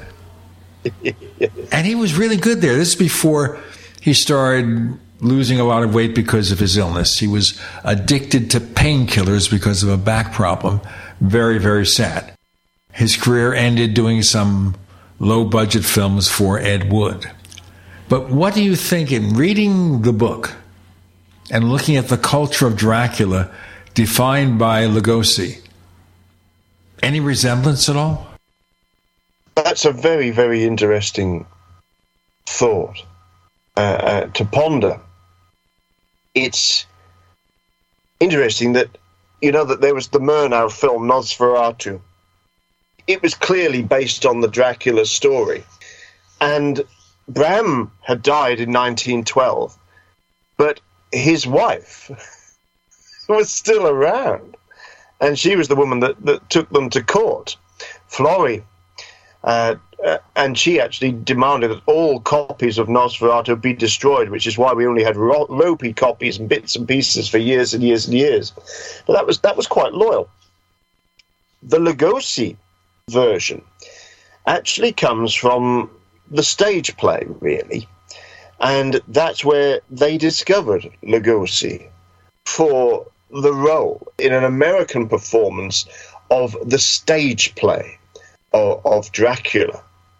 So it comes from original the original adaptation, and in fact, the play came first in 1897 for copyright reasons. Bram Stoker staged uh, it was more or less a reading rather than a full performance, but a, a, a reading of Dracula on the stage of the Lyceum Theatre in London, in the West End of London, where he was acting manager.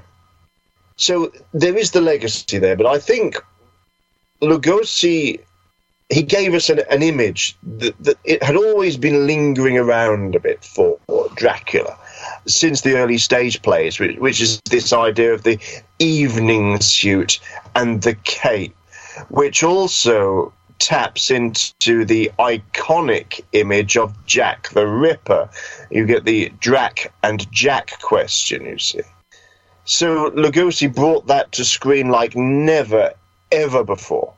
And he nailed it with the accent, the mystique because you know he didn't know many people f- that spoke like that on film at that time. Certainly not with their combination of the the ruins, the caverns, the dark places where he existed and inhabited.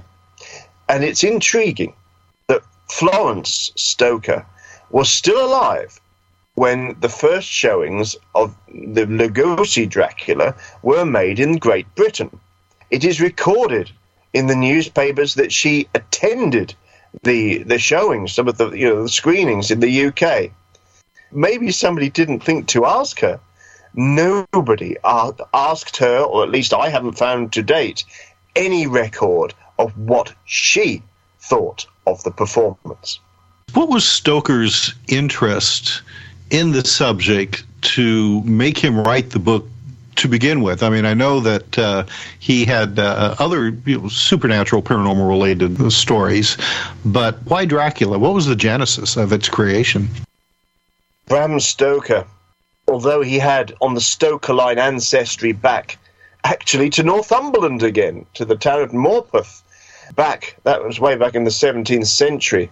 And the family went over to Ireland and they married into some very long standing Irish families over there. And so Bram, as a little boy, and I believe the origins of Dracula can be traced that far back because Bram could not walk until he was seven years old. And so he was from quite a large family, but the nurse would have to sit and, you know, entertain him. Family members would have to entertain him. And I dare say he heard some wonderful folk tales. So there are tales of bloodsuckers and succubus and incubus in Irish folklore. It's almost certain he was exposed to them from quite an early age. And you will see from Bram's writing, he was writing from the time he was at university, really. He, he wanted to be a journalist, I think, really. He had to find work as a civil servant. But he, he was a theatre critic, so it, he got free entrance into the theatres and he wrote stories, short stories like The Chain of Destiny, when you have three crones come across a bed to the the hero of the story in a country house, not three beautiful women.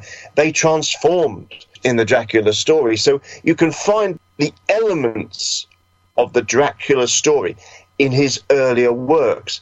The mind control fascinated uh, Bram Stoker folklore, language, places, travel. Although Bram never went to Transylvania, he read extensively about it. He used Baedeker guides, he used travel guides to get all of the transport right, maps to create his story. But what he wanted to do, he idolized his boss. His boss was the man who became Sir Henry Irving, the first British actor to be knighted. You see, before that time, acting was not seen as a noble profession, but the Lyceum Theatre, under the Irving had the license. Henry Harry Loveday, he was the man that helped coordinate all the wonderful special effects and the productions, and Bram really made everything else happen. The acting manager looking after the actors, sorting out the tours, all the correspondence, and he worked himself. He was always in a mortal hurry and he idolized Irving and he wanted to write a play. He saw Irving playing Macbeth. He saw Irving playing Faust. When in in fact, uh, he in in Faust, uh, Irving played Mephistopheles, this demonic creature that seemed to hold control over all creatures and of the night. Oh yeah. Irving himself is the original Genesis for Dracula, but Bram, and you can learn this very, you can see it from his notes, drew on a number of different people, including Richard Burton, the explorer, not the actor. He was the a great Orientalist. Was was Burton? He'd also written about. Uh, it was called Vikram and the Vampire. Hindu vampire stories, fascinating translations. But Burton was hard as steel. His eyes, oh, and if you think of a of Dracula with the pointed eyebrows and the lion steely face, that's very very much from Burton. And then you eh, add in Alfred Lord Tennyson, the poet laureate, the man who wrote Charge of the Light Brigade. He wrote plays for Irving, and Bram became a friend through his work at the theatre, and he noted that Tennyson had a way of showing his canine tooth when he was mulling over his displeasure at somebody. So that's another factor that gets drawn in. But the face that you can compare to the only illustration approved by Bram Stoker for the cover of the paperback edition of Dracula, it shows Dracula scaling down the wall of Dracula Castle He's got white crew cut kind of hair, a, a sort of Uh, moustache, and it, his hair and moustache is white, and his face is quite angular. And you can see, and you can see from his notes that Bram Stoker drew quite heavily on Henry Morton Stanley, the explorer, for the features of Dracula. Indeed, Bram said that, that Morton Stanley had a face of a man more dead than alive. It's interesting to see which actors have played Dracula over the years. I kind of like the portrayal of John Carradine. He had that gaunt look you th- think would be appropriate. Of course, then there was Gary Oldman, who can play anything, even Commissioner Gordon in those Batman movies. We'll talk about that and the accuracy or lack thereof of theatrical presentations of Dracula. With Neil, Gene, and Tim, you're in the Paracast.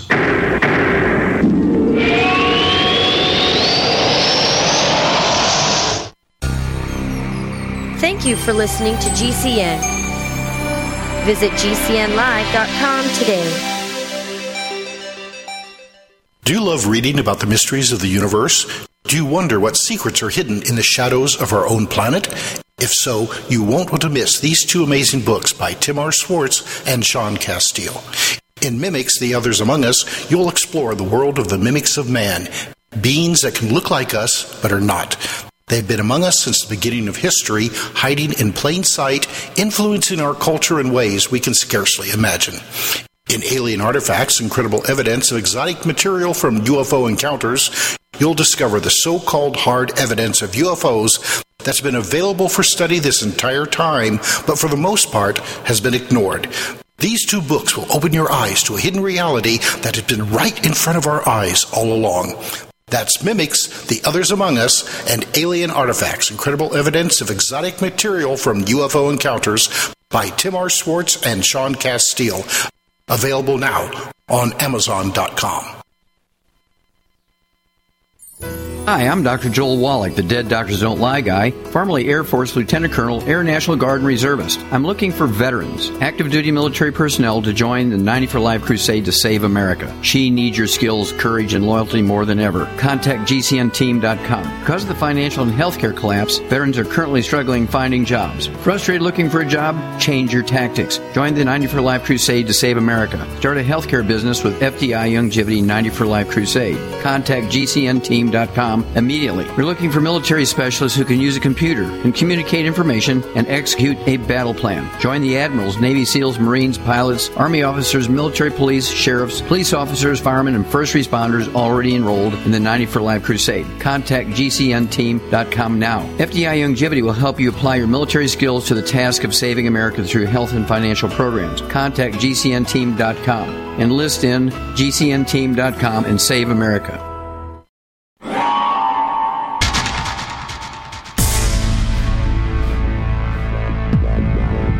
Welcome back to the Paracast, the gold standard of paranormal radio. And now, here's Gene Steinberg.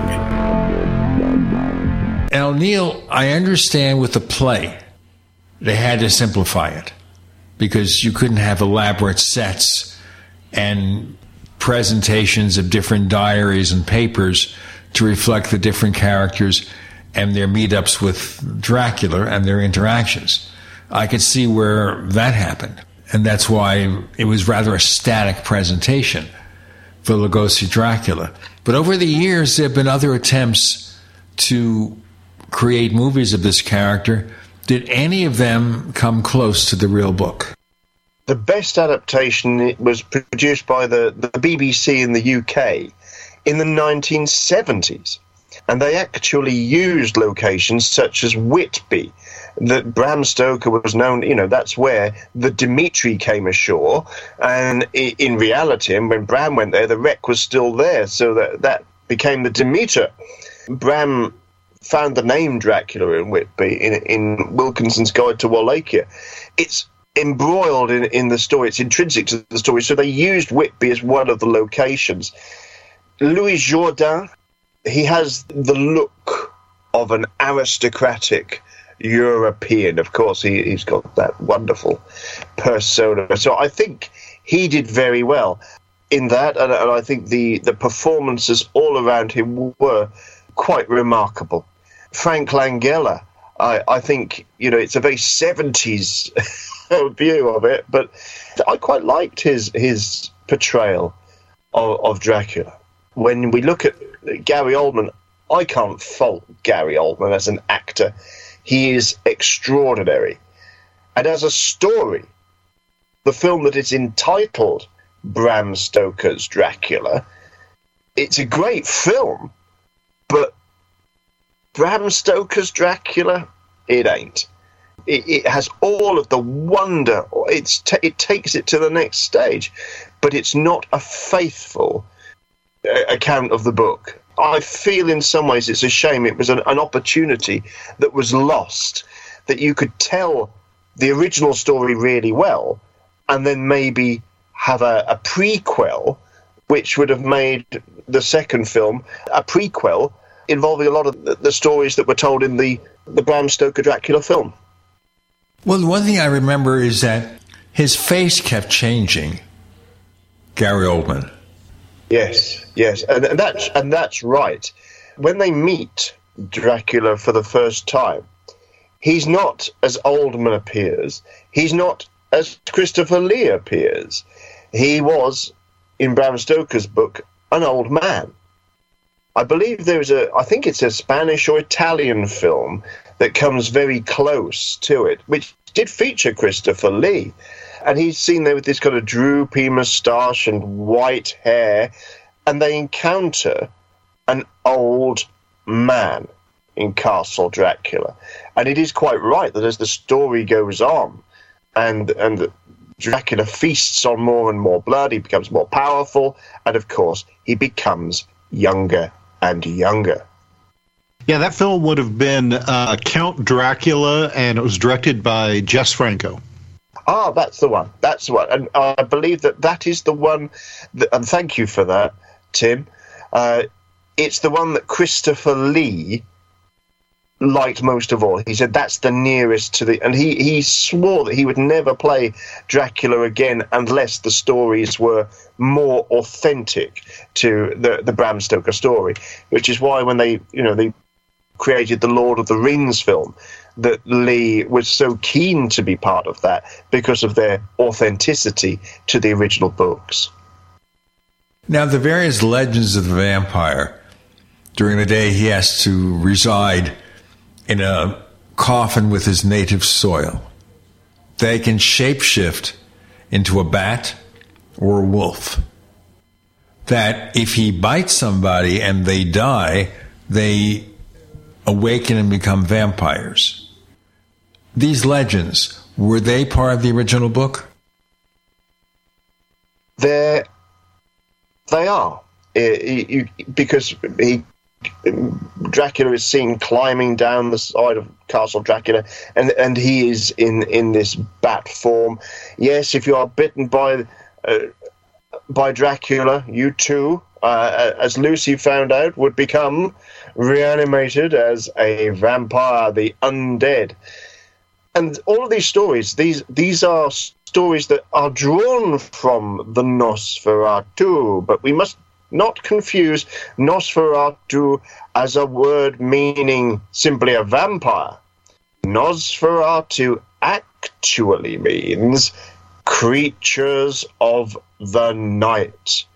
So all sorts of creatures of the night, be they werewolves or ghouls or the walking dead or vampires, are all in, they're all embodied in Dracula.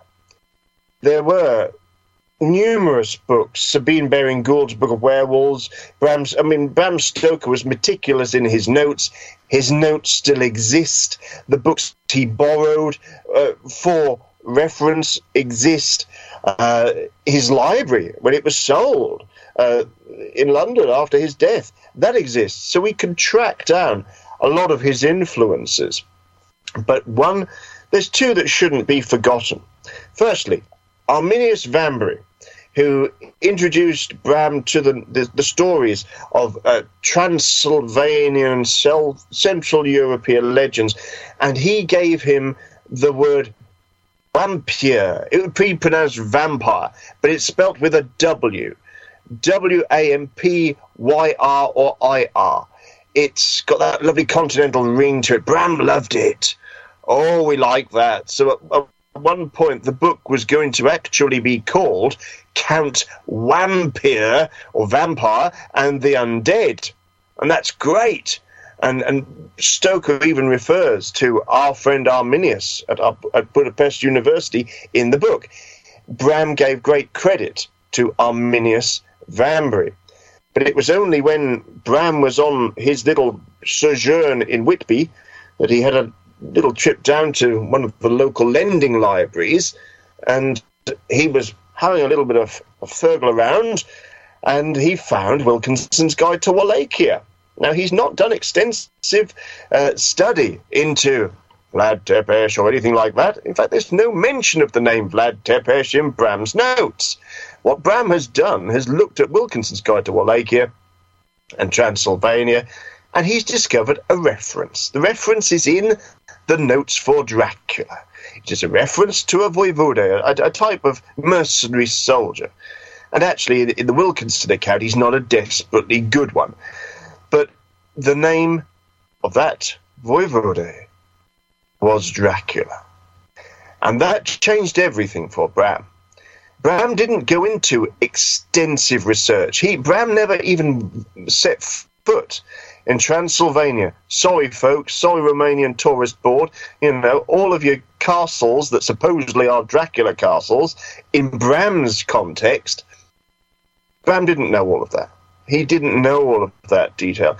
Dracula is not Vlad Tepes. Dracula is a name from Wilkinson's Guide to Wallachia. And then from that moment on, Bram changed the title. Right, gone is Count Wampyr, and we've got Dracula and the Undead. And in fact, that was the original title of the stage play. It's on the posters. But when it came down to the book, Bram took a gamble.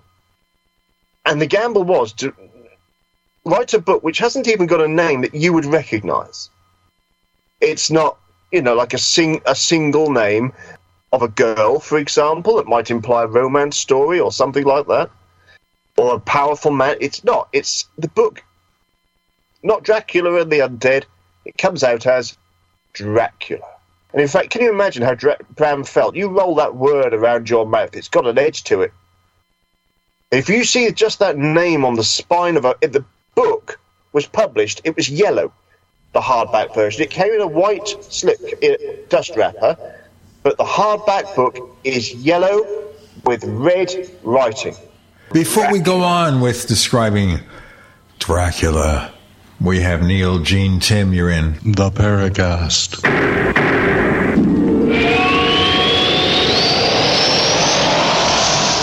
Do you need a website? Well, you can get a great deal on hosting services with Namecheap's legendary coupon code. They're offering substantial hosting discounts on shared hosting, business hosting, VPS hosting, reseller hosting, and even dedicated servers. Namecheap is preferred by millions. It's backed by a money back guarantee. Use the coupon code legendary to cash in on the special deal at namecheap.com, namecheap.com. First came Attack of the Rockoids, and it was a critically acclaimed success. And now there's The Coming of the Protectors. A former military intelligence man is contacted by a space woman in a dream, a dream that turns out to be a nightmare because evil forces on our distant planet are planning to conquer the Earth. This is gripping science fiction of the classic kind. Attack of the Rockoids and The Coming of the Protectors. Find out more at rockoids.com. That's rockoids, R O C K O I D S.com. Taheebo Tea Club's original Pure Pau d'Arco Super Tea helps build red corpuscles in the blood, which carry oxygen to our organs and cells. Our organs and cells need oxygen to regenerate themselves. The immune system needs oxygen to develop, and cancer dies in oxygen. So the tea is great for healthy people because it helps build the immune system, and it can truly be miraculous for someone fighting a potentially life-threatening disease due to an infection, diabetes, or cancer. The tea is also organic and naturally caffeine free. A one pound package of tea is $49.95, which includes shipping. To order, please visit shopsupertea.com. The first word is shop, spelled S-H-O-P, then the word super, and then the word tea. The complete website is shopsupertea.com or call us at 818-984-6100 Monday through Saturday 9 a.m. to 5 p.m. California time. That's 818-984-6100. ShopSuperTea.com. We depend on our drinking water supply daily, but where does that water come from? Your water provider encourages you to get to know your local water source so together we can protect and preserve it. The investments we make as a community to protect our water source now ensure we have a sustainable drinking water supply for the future. Visit drinktap.org to learn more. This message is brought to you by the American Waterworks Association and your local water provider. Extend your life with Extendovite. Everyone around me seems to get sick but me. My brother got the flu twice, my mother was down with some sort of fever, people at work were taking sick days off, and others were just plain tired and run down. And me? Well, I just keep feeling great all the time with Extendovite. My grandfather used to talk about the power of garlic and other herbs he took that kept him healthy. I'm lucky. Extendovite was just what I needed to keep me healthy, and Extendovite is all natural. Extendovite was designed for the heart but does so much more by keeping me healthy all the time. I'll take Extendovite forever. Get your two month supply for only $69.95 plus shipping and handling. My name is Rick, and you can be like me just by calling 1 877 928 8822 or visit heartdrop.com. Extend your life with Extendovite. Complement your health with hemp derived cannabinoid oil. We've always believed that the closer to Earth, the better it is for our bodies. Our hemp derived cannabinoid oil is phytocannabinoid rich, full spectrum, and organically grown. Finally, hemp made easy, clean, and effective. GCNhemp.com or call 877 878 4203. That's right, we cut through the red tape. It's now available at GCNhemp.com or call 877 878 4203. This is me, the Merciless. You are listening to the Paracast, the gold standard of paranormal radio, exactly according to my plan. Sounds like somebody went to a lot of effort and probably money to put this book together. Well, Bram spent a lot of years writing Dracula. It was originally for his lord and master, Sir Henry Irving. You know, this was to be a, stage play from Bram to the man he idolised. But by 1897, Irving had more or less worked Bram to death. You know, it, it wore the man out. And even Bram's family, Bram called his son Noel. He called him Irving. That was his original first name, but by that time, young Noel just wanted to be known as Noel because the family had had enough of Irving leeching the, the father away that he wanted to know and love. Bram was undoubtedly a man who loved his family, he loved being social, but I think Noel felt very much that he borrowed his father rather than had a full time dad. It was tricky. It was tricky. So there's a lot of Bram's li- own lifeblood in that book. But before we move on from Arminius Vambery and all of this wonderful creation, we mustn't forget that a woman was also responsible for most of the folklore in Bram's book, and her name was Emily Gerard. And we should pay our respects to her because she was, and I emphasize she, was a Victorian explorer. Now, Transylvania is on the far flung map of the Austro Hungarian Empire. In fact, it even hangs over the edge of some of the maps. She travelled that country. It's dangerous. There's bandits in parts of that country. Yes, it's got a railway system, but up in the Carpathian Mountains and it, it's dangerous. And she travelled it. She travelled it, got to know the locals, and she accurately recorded a lot of their folklore and superstitions. And it was published in a in an article in a, a very good. It's an mostly an academic and literary journal called the 19th Century. And Bram used to write for the 19th century, and of course he read the 19th century, and that is where he saw Emily Gerard's Transylvanian Superstitions article. It was abs- an absolute game changer in his creation of the Dracula story. So, what's different about the real Transylvania to the one depicted in Dracula? The difference is that in the real Transylvania today, they quite rightly talk of Vlad Tepes and, and Vlad Tepes's castles, and they, they name them, they find them. Yes, that's that's fine, but they keep calling them Castle Dracula, knowing that the world is going to think, ah, that's Count Dracula's castle. You know, oh yes, Count Dracula. Oh, he really put people on spikes and Vlad the Impaler, and in fact, even some of that is depicted in the Bram Stoker Dracula film. But in the book, it's not there. Dracula is just a name. So all of this, the two have merged.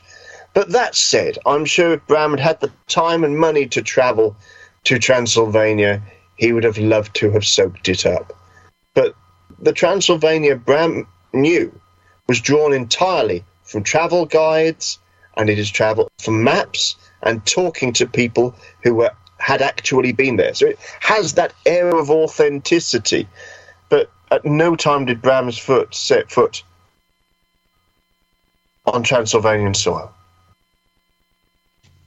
Well, I was just going to ask the style that Dracula was written in, you know, a series of, of letters and journals. Uh, was that a popular style when the book was written? Because I know to a lot of modern readers, it is it's lacking, so to speak, and and I know that it's made making movies based uh, off of that novel uh, difficult as well.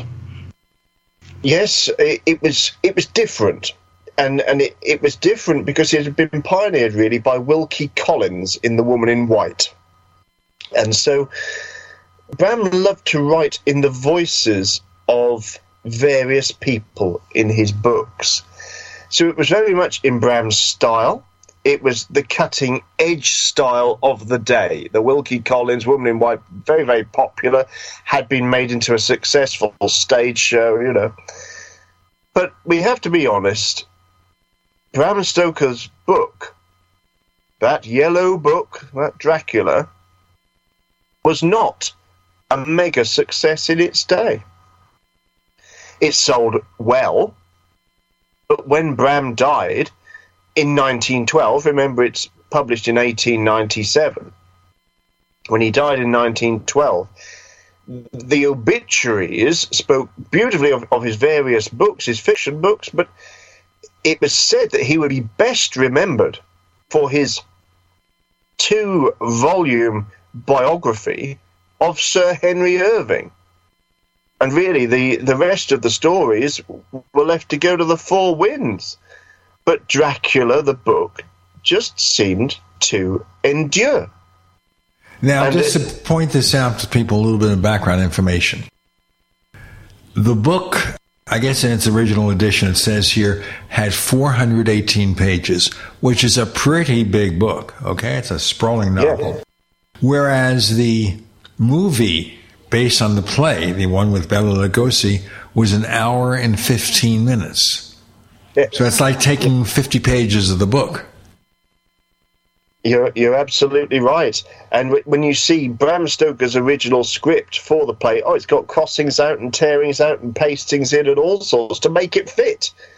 It was really tricky to get it to fit, but fit fit it did. It was it was. I think if we really it is, it is in my view a masterpiece. Dracula. It is a masterpiece of Gothic horror. In the same way that you you can mark the, the, the 19th century Gothic horror, beginning with Frankenstein with Mary Shelley, and really it, it ends and continues and, and, grows and develops. But from 1897 with Dracula, they are the two marks of the 19th century. So in 1897, we have Dracula and we have airships. Yes, in America. yes, very true. Very true. The And Dracula was one of the pilots of the airships. No, that's not true. I just made that up. Well, I'm sure that uh, Bram would have liked that thought. So you mentioned here, of course, that the book did well, but wasn't a super, super bestseller during his lifetime. It wasn't what he was recognized for. When did Dracula begin to become the cultural phenomenon? Was that with the play? it was it was Universal Pictures. It was they picked up on the play. Uh, they lo- they liked Bela Lugosi, and they saw the potential of it. Uh, in in many ways, as we look back on Dracula, uh, if you read it now, it, it's got so many great ideas and themes. So if if modern sensibilities want to say, well, the book is not an easy read, and if I'm really honest, I think for a lot of people it isn't easy. We're going to make this easy for you. That we have some announcements coming up. Neil, Tim, and Gene, you're in the Paracast.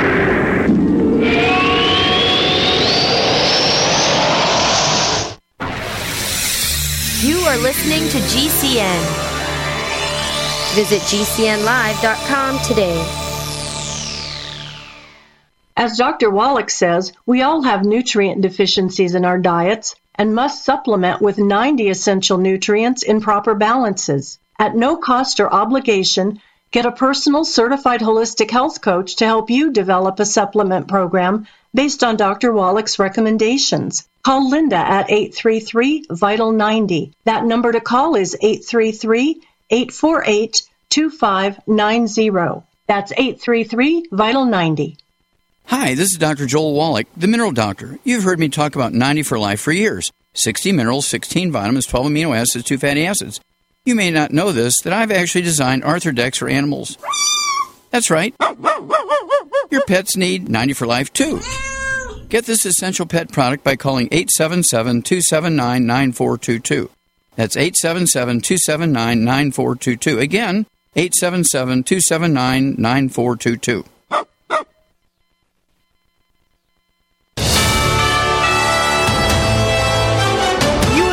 Update. In the headlines this Sunday, the first tropical storm since 1939 hitting Southern California right now. Governor Gavin Newsom issuing a state of emergency. Please listen to emergency personnel, local officials. Take seriously debris flows and floods, flash floods, lightning, possibility of tornadoes. Stay safe. Word the 39th President of the United States, Jimmy Carter, is apparently in the final chapter of his life. Correspondent Brad Siegel reports. Those were the words of former President Jimmy Carter's grandson Saturday. The Carter Center announced in February that the 98 year old former president was being placed in around the clock hospice care after a series of short hospital stays. Carter became known for his work with Habitat for Humanity for many years after his presidency. He was still teaching Sunday school until four years ago. Apart from grandson Josh Carter's sentiments, there were no details provided about the former president's condition. And I'm Laura Winters, USA News. If we've learned anything from recent news, it's that unexpected things are happening. Your gut tells you there's something very wrong going on, and all the evidence suggests that there is. Government emails are hacked. There's talk of how to fight World War III, and trade of grains and food are being disrupted. Those in charge say everything's fine, stop noticing, but you know better. It's time to invest in self-reliance and emergency food storage now, more than ever. My Patriot Supply, the nation's largest emergency preparedness company, is the place you can trust. Go to mypatriotsupply.com and secure their best-selling three-month emergency food kits. Each contains tasty breakfasts, lunch, and dinners, averaging over 2,000 calories per day. Get at least one food kit for each family member. For a limited time, save 25% plus get free shipping on all their three month emergency food kits. Go to mypatriotsupply.com today. It's time to prepare for what's coming. mypatriotsupply.com.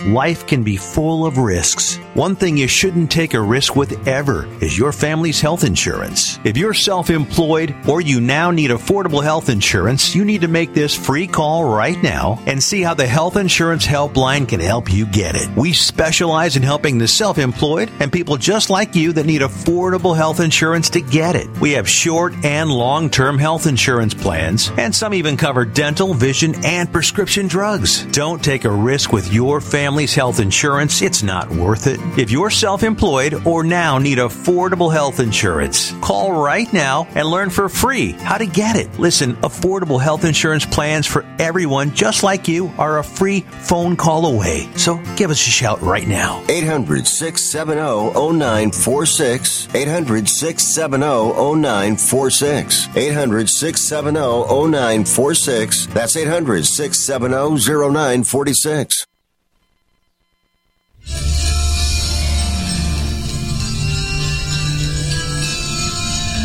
Hi, this is Bryce Zabel. I'm the producer of Dark Skies, the co author of AD After Disclosure, and you are listening to the Paracast, the gold standard of paranormal radio. Now, I read Dracula, oh, I don't know, 60 years ago, something like that. And it wasn't necessarily a difficult read, it was a long read because it was a big, sprawling novel. Yes, absolutely. Sir Christopher Frayling, a wonderful man preceptor of the Royal College of Arts. He's the man who coined the phrase spaghetti westerns. And he looks upon Dracula, and we have talked about this, the two of us. It's a tale of frontiers. It's a big story. In many ways, you can see it uh, in almost terms of the big sort of Sergio Leone westerns. That it, it covers a huge splay across Europe. It's I, I think of it as a, a book of many ideas, many themes. It's gripped me. I've, I've read it many times. I've revisited it over the years, and every time I, th- there's a new theme that you can see in it. And, and it's not always necessarily what Bram intended. It just gets your mind thinking about the possibilities, the ifs, the buts, the maybes. What a book. What would surprise us about Bram Stoker?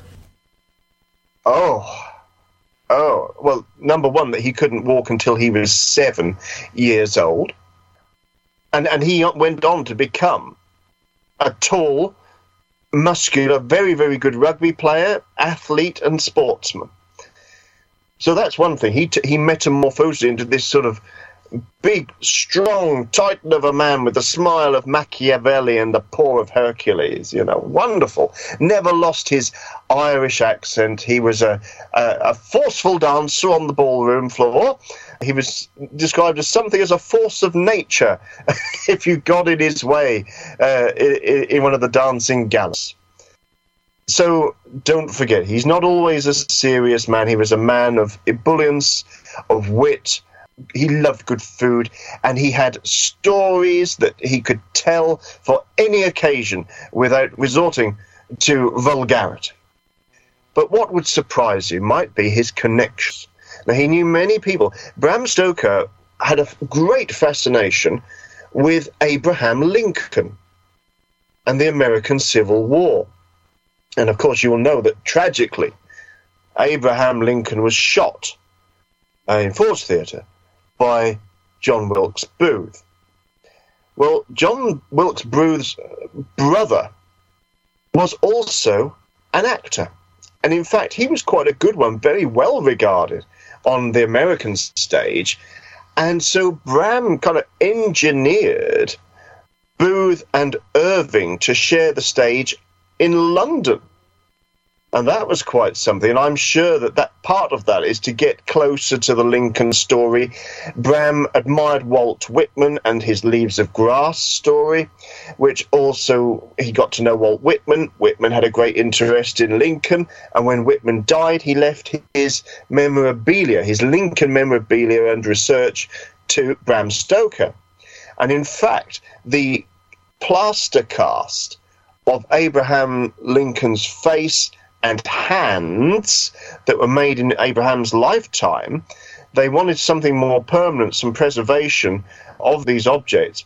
And so Bram Stoker was one of those instrumental in getting them cast into bronze for perpetuity. And Bram even spoke publicly, in, in, he lectured on the story of Abraham Lincoln. So that, that's another side that many people don't realize. But what might intrigue people most of all were some of his closest friends. His closest friend really was Sir Thomas Henry Hall Caine. Now, Hall Caine is he, he was his granny was Manx, and Manx for little boy is Tommy Begg, and so the dedication to Dracula is to my dear friend Hommy Beg and people for many years didn't realize who that was. They thought, is it some Eastern potentate? Is it an anagram? But all along, it was Bram Stoker's dedication to his best friend. And indeed, Hall Caine dedicated books to Bram Stoker before Dracula. So it's there's a great friendship. I discovered a huge amount of correspondence between the two on the Isle of Man, where Hall Caine bought Greeba Castle. But amongst that correspondence are also letters to Hall Caine as a young man from a gentleman it is believed he was very close to, dare I say, even having a, a homosexual relationship with a man called Francis Tumblety. And Francis Tumblety is Britain's special branch number one suspect for Jack the Ripper. And I think that's a very intriguing combination there. Now, in 1888, when the Ripper crimes were taking place, Tumblety was also known to have been in London. Tumblety was also known to have been embroiled in the Lincoln conspiracy, probably not genuinely, but he liked to embroil himself in intrigues and make himself a lot more interesting. He was a very bitter man, but he's very flamboyant as well at times. Very strange character. So the question is, and it's the the one million dollar question: Did they ever meet? Well, we don't know. There's no proof of it, but it, Tumblety is certainly the sort of man that would have been invited to the beefsteak room to dine after visiting the Lyceum Theatre. He's got a connection to Lincoln. He's a friend of Hall Caine. I think they met. I think they met. And I think Hall Caine, having been so intimately close to Francis Tumblety, he would have some very strong suspicions of his own about him being uh, the the notorious killer Jack the Ripper. Did they ever solve the Jack the Ripper mystery? No, they didn't. It's the greatest unsolved series of murders in the history of crime. In many ways, he's the first really prominent and identifiable serial killer. The FBI, in fact, as part of their training, uh, examined the case forensically. John Douglas, Robert Ressler, and a team there set that up as a, as a case to investigate. And although there are some prime suspects, Francis Tumblety really does look. When the man kept women's uterus preserved in jars to show people, to explain how vile he thought women were. He was in London at all the right times, and my good friend Michael Hawley has done what we've all been trying to do for a lot of years, and he's really worked hard. I always knew it would take an American researcher to nail this, because Tumblety he was arrested on bail for a lewd act in London, and he fled, and he fled to the USA, and Michael Hawley and other researchers in America have traced Tumblety traveling around the country. In the day before, you didn't have an awful lot of interstate communication, but now you, you can, and now you can see the newspapers, and wherever Tumblety went, a trail of blood followed him because wherever he went, there were murders. You work out where his office was, in, and he'd be set himself up in offices. He was a backstreet abortionist. He sold this pimple banisher stuff, he was also he had medical knowledge, and wherever he went, murder. He went hand in hand with it. Most mysterious character and a highly likely suspect for Jack the Ripper. And it's interesting that Bram Stoker, in his books, loved to include allusions to friends, and he has five boxes, five supposed victims of Jack the Ripper, five boxes have come on Earth, one of which is deposited on Chicksand Street in the East End of London in the heart of Jack the Ripper territory. We'll talk about more of this in our next segment with Neil and Tim and Gene. Jack the Ripper. You're in the Paracast.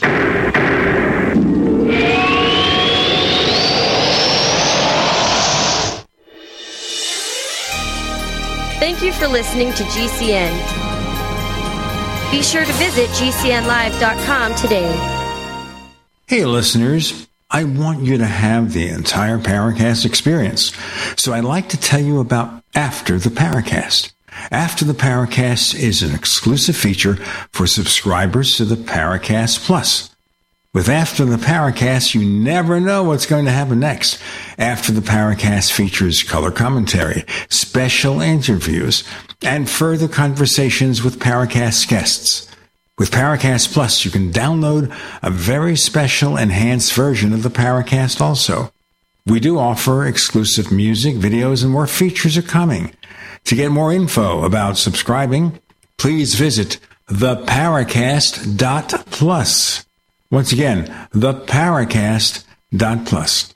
Prices are just $1.50 a week, less than a cup of coffee at your local convenience store. Check out theparacast.plus to learn more about Paracast Plus. I am a non attorney spokesperson representing a team of lawyers who help people that have been injured or wronged. If you've been involved in a serious car, truck, or motorcycle accident or injured at work, you have rights and you may be entitled to money for your suffering. Don't accept an offer you get from an insurance company until you talk to a lawyer. And we represent some of the best personal injury lawyers you can find. Tough lawyers that will fight to win your case. And they're so good they stake their reputation on it by only getting paid if you win. So if you've been in a serious car, truck, or motorcycle accident or hurt on the job, find out today for free what kind of compensation you may be entitled to. Call the legal helpline right now. 800 509 4492.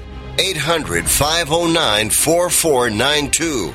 800 509 4492. That's 800 509 4492. Advertising is simple. It starts with someone who has a need. Mom! And then gets more specific. Mom, I want pizza. Then we add urgency. I want pizza tonight. Before you know it, your GCN advertising message is reaching millions of listeners. Listeners who are definitely in need. We want pizza!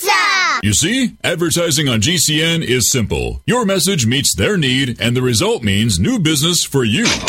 Tell us about your business. Then let our super creative department go to work to craft just the right message to feed those who have an urgent need. We want pizza tonight! GCN has the most affordable national radio advertising rates, period. And millions of people listen to GCN radio programs on over 1,000 AM and FM and XM stations and streaming audio live. Get started today with GCN, the Genesis Communications Network. Just shoot us an email, advertise at gcnlive.com.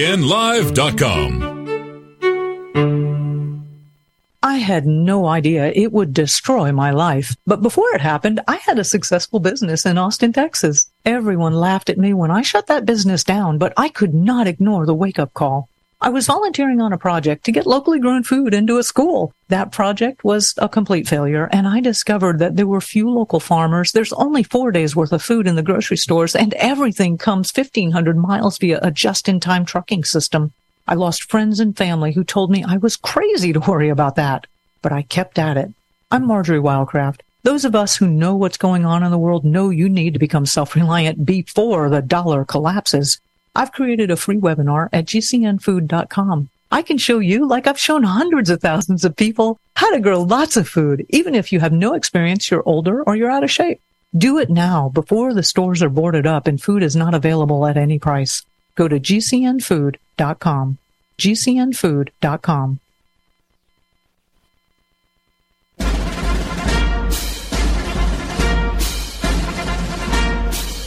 Hi, it's Grant Cameron from presidentialufo.com. You're listening to the Paracast, the gold standard of paranormal radio. So, folks, Neil's going to be hanging with us for the After the Paracast Premium podcast. Check the Paracast.plus for more info.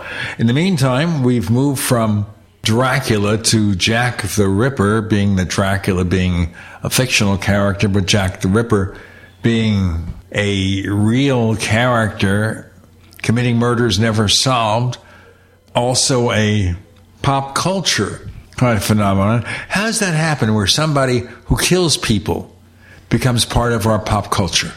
It was, in many ways, a perfect storm. That in 1888 were more and more newspapers that were available to more and more people. In Great Britain, we'd had an Education Act in the 1870s that meant more people had gone to school and more people can read. So it meant that these sort of what they used to call chapbooks, cheaply produced books that would come out with these lurid stories and illustrations. Street literature was very, very popular. Ballads of such crimes. And of course, this, this was horrible. These were genuinely horrible crimes. In 1888, Britain was at the zenith of its empire days. Queen Victoria is on the throne. This is the greatest empire on earth, in inverted commas. But it's also an empire where there is biting poverty, not just on the streets of the far flung corners of the empire, but right on our doorstep. And not in some far flung industrial city or rural area. This is in the heart of London, in the East End where people are reduced to rags and biting poverty and living in squalor and dirt and disease. This is the underbelly of society. And out of that society, there were a, many women who, and this is why Jack the Ripper was so terrifying, they were reduced to having to sell their bodies. It could be that they're maybe taken to drink, maybe there have been issues in their life They've and they've ended up on the streets. And the only way to avoid being on the street for that night is to earn a few coppers so you can afford a doss house. You know, it could happen to any one of those women. That's why it was terrible. They were they, most of them were not full-time prostitutes. These are just women that occasionally turn to prostitution to earn some money. It was so frightening for all of them. So you've got this climate of fear. You've got this underbelly that the Victorians love to hide away, to brush away, but it's being exposed by the coverage of these murders. And then add on top of that that the murders get more and more horrible. People start to worry about the attacks taking place elsewhere in the country. Letters are being sent to the news agencies taunting them, and the illustrated police news. It's iconic these pictures capture the scenes of the murder so dramatically. In, in fact, the reportage was seen, said to be so terrifying, one woman was frightened to death by it. That's in the newspapers. You know, that's that's high street newspapers. So frightened that she's read about it, and Jack's going to come and get her. It was a real climate of fear in illustration, in word, and in word of mouth. And out of that, came this pop culture figure, and and I think it's often down to the name he was given because originally he's known as the Whitechapel murderer, the Whitechapel fiend. Even some reports describe him as the Whitechapel vampire. And we know for certain that Bram Stoker saw those reports. But it's the letter that's sent to the Central News Agency that warns about I'm going to I'm down on prostitutes. I'm going to cut their ears off just for jolly. It's, it's a horrible letter. It's in red ink, but it's the name at the end of it. It's the everyman character, Jack the Ripper. It embodied it all. It encaptured the fear and it was an everyman character because it could be anybody. You know, you've heard the phrase "everyman Jack" of them. You'd have Jolly Jack Tars. You you had Spring-Heeled Jack, the terror of London. Jack was the everyman. Jack the Ripper could be anybody and anywhere. That was how he became a, a dark icon of 19th century Britain, a true bogeyman. Right, but I gather from what you're telling us here, after all these decades, we will never, ever truly solve that mystery. I think you're absolutely right, Jeannie. It, it, it ain't going to happen in a court of law. But, I mean, Jack's gone. You know, he's gone. What objects were associated with those crimes, truly associated, although some may claim to have a shawl or this or that or the other, they've all gone they've all gone. I think the shaw's been pretty much debunked. What DNA conclusive proof could we have? I just don't think we could even, we could ever find that. But here's an interesting point.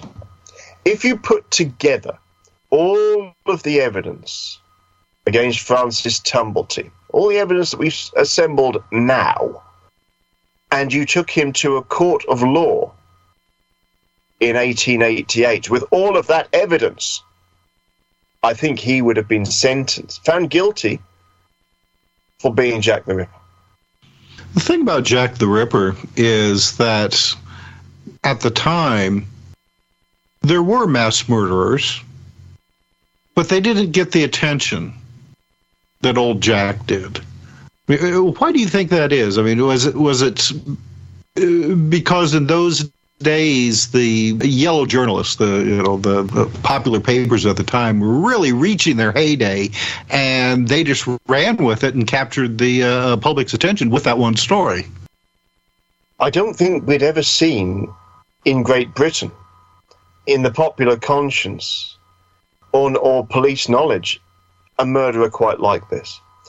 You can find one-offs that really are quite vicious and horrible, but for a series of murders that keep getting worse and worse, this is the first one to really hit the headlines.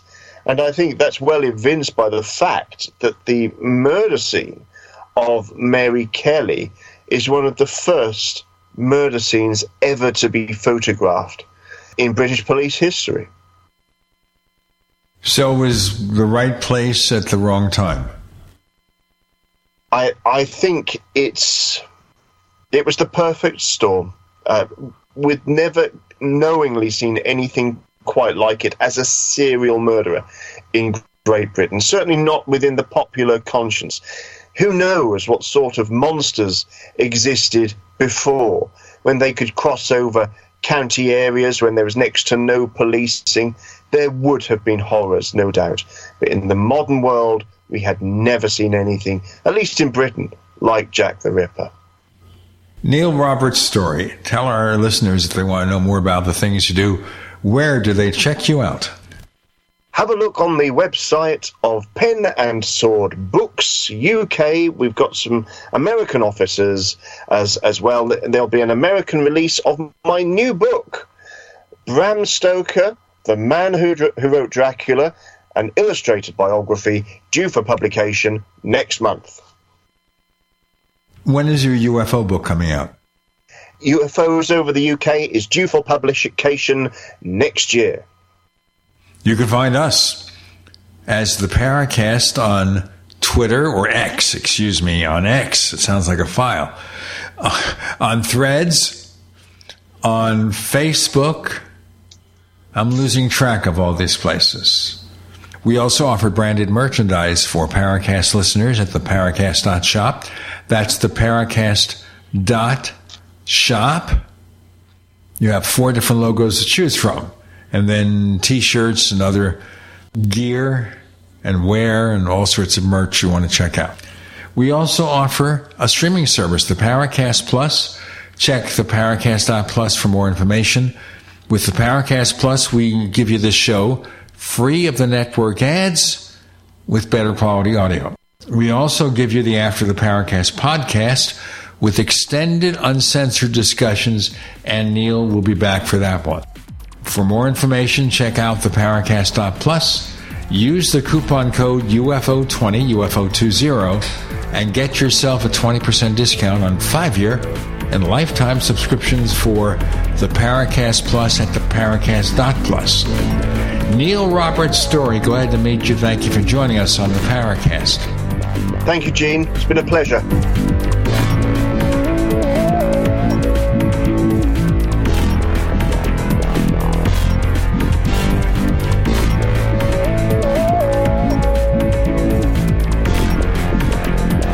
The Paracast, featuring Gene Steinberg, is a copyrighted presentation of Making the Impossible Incorporated. Tune in next week for a new adventure in The Paracast.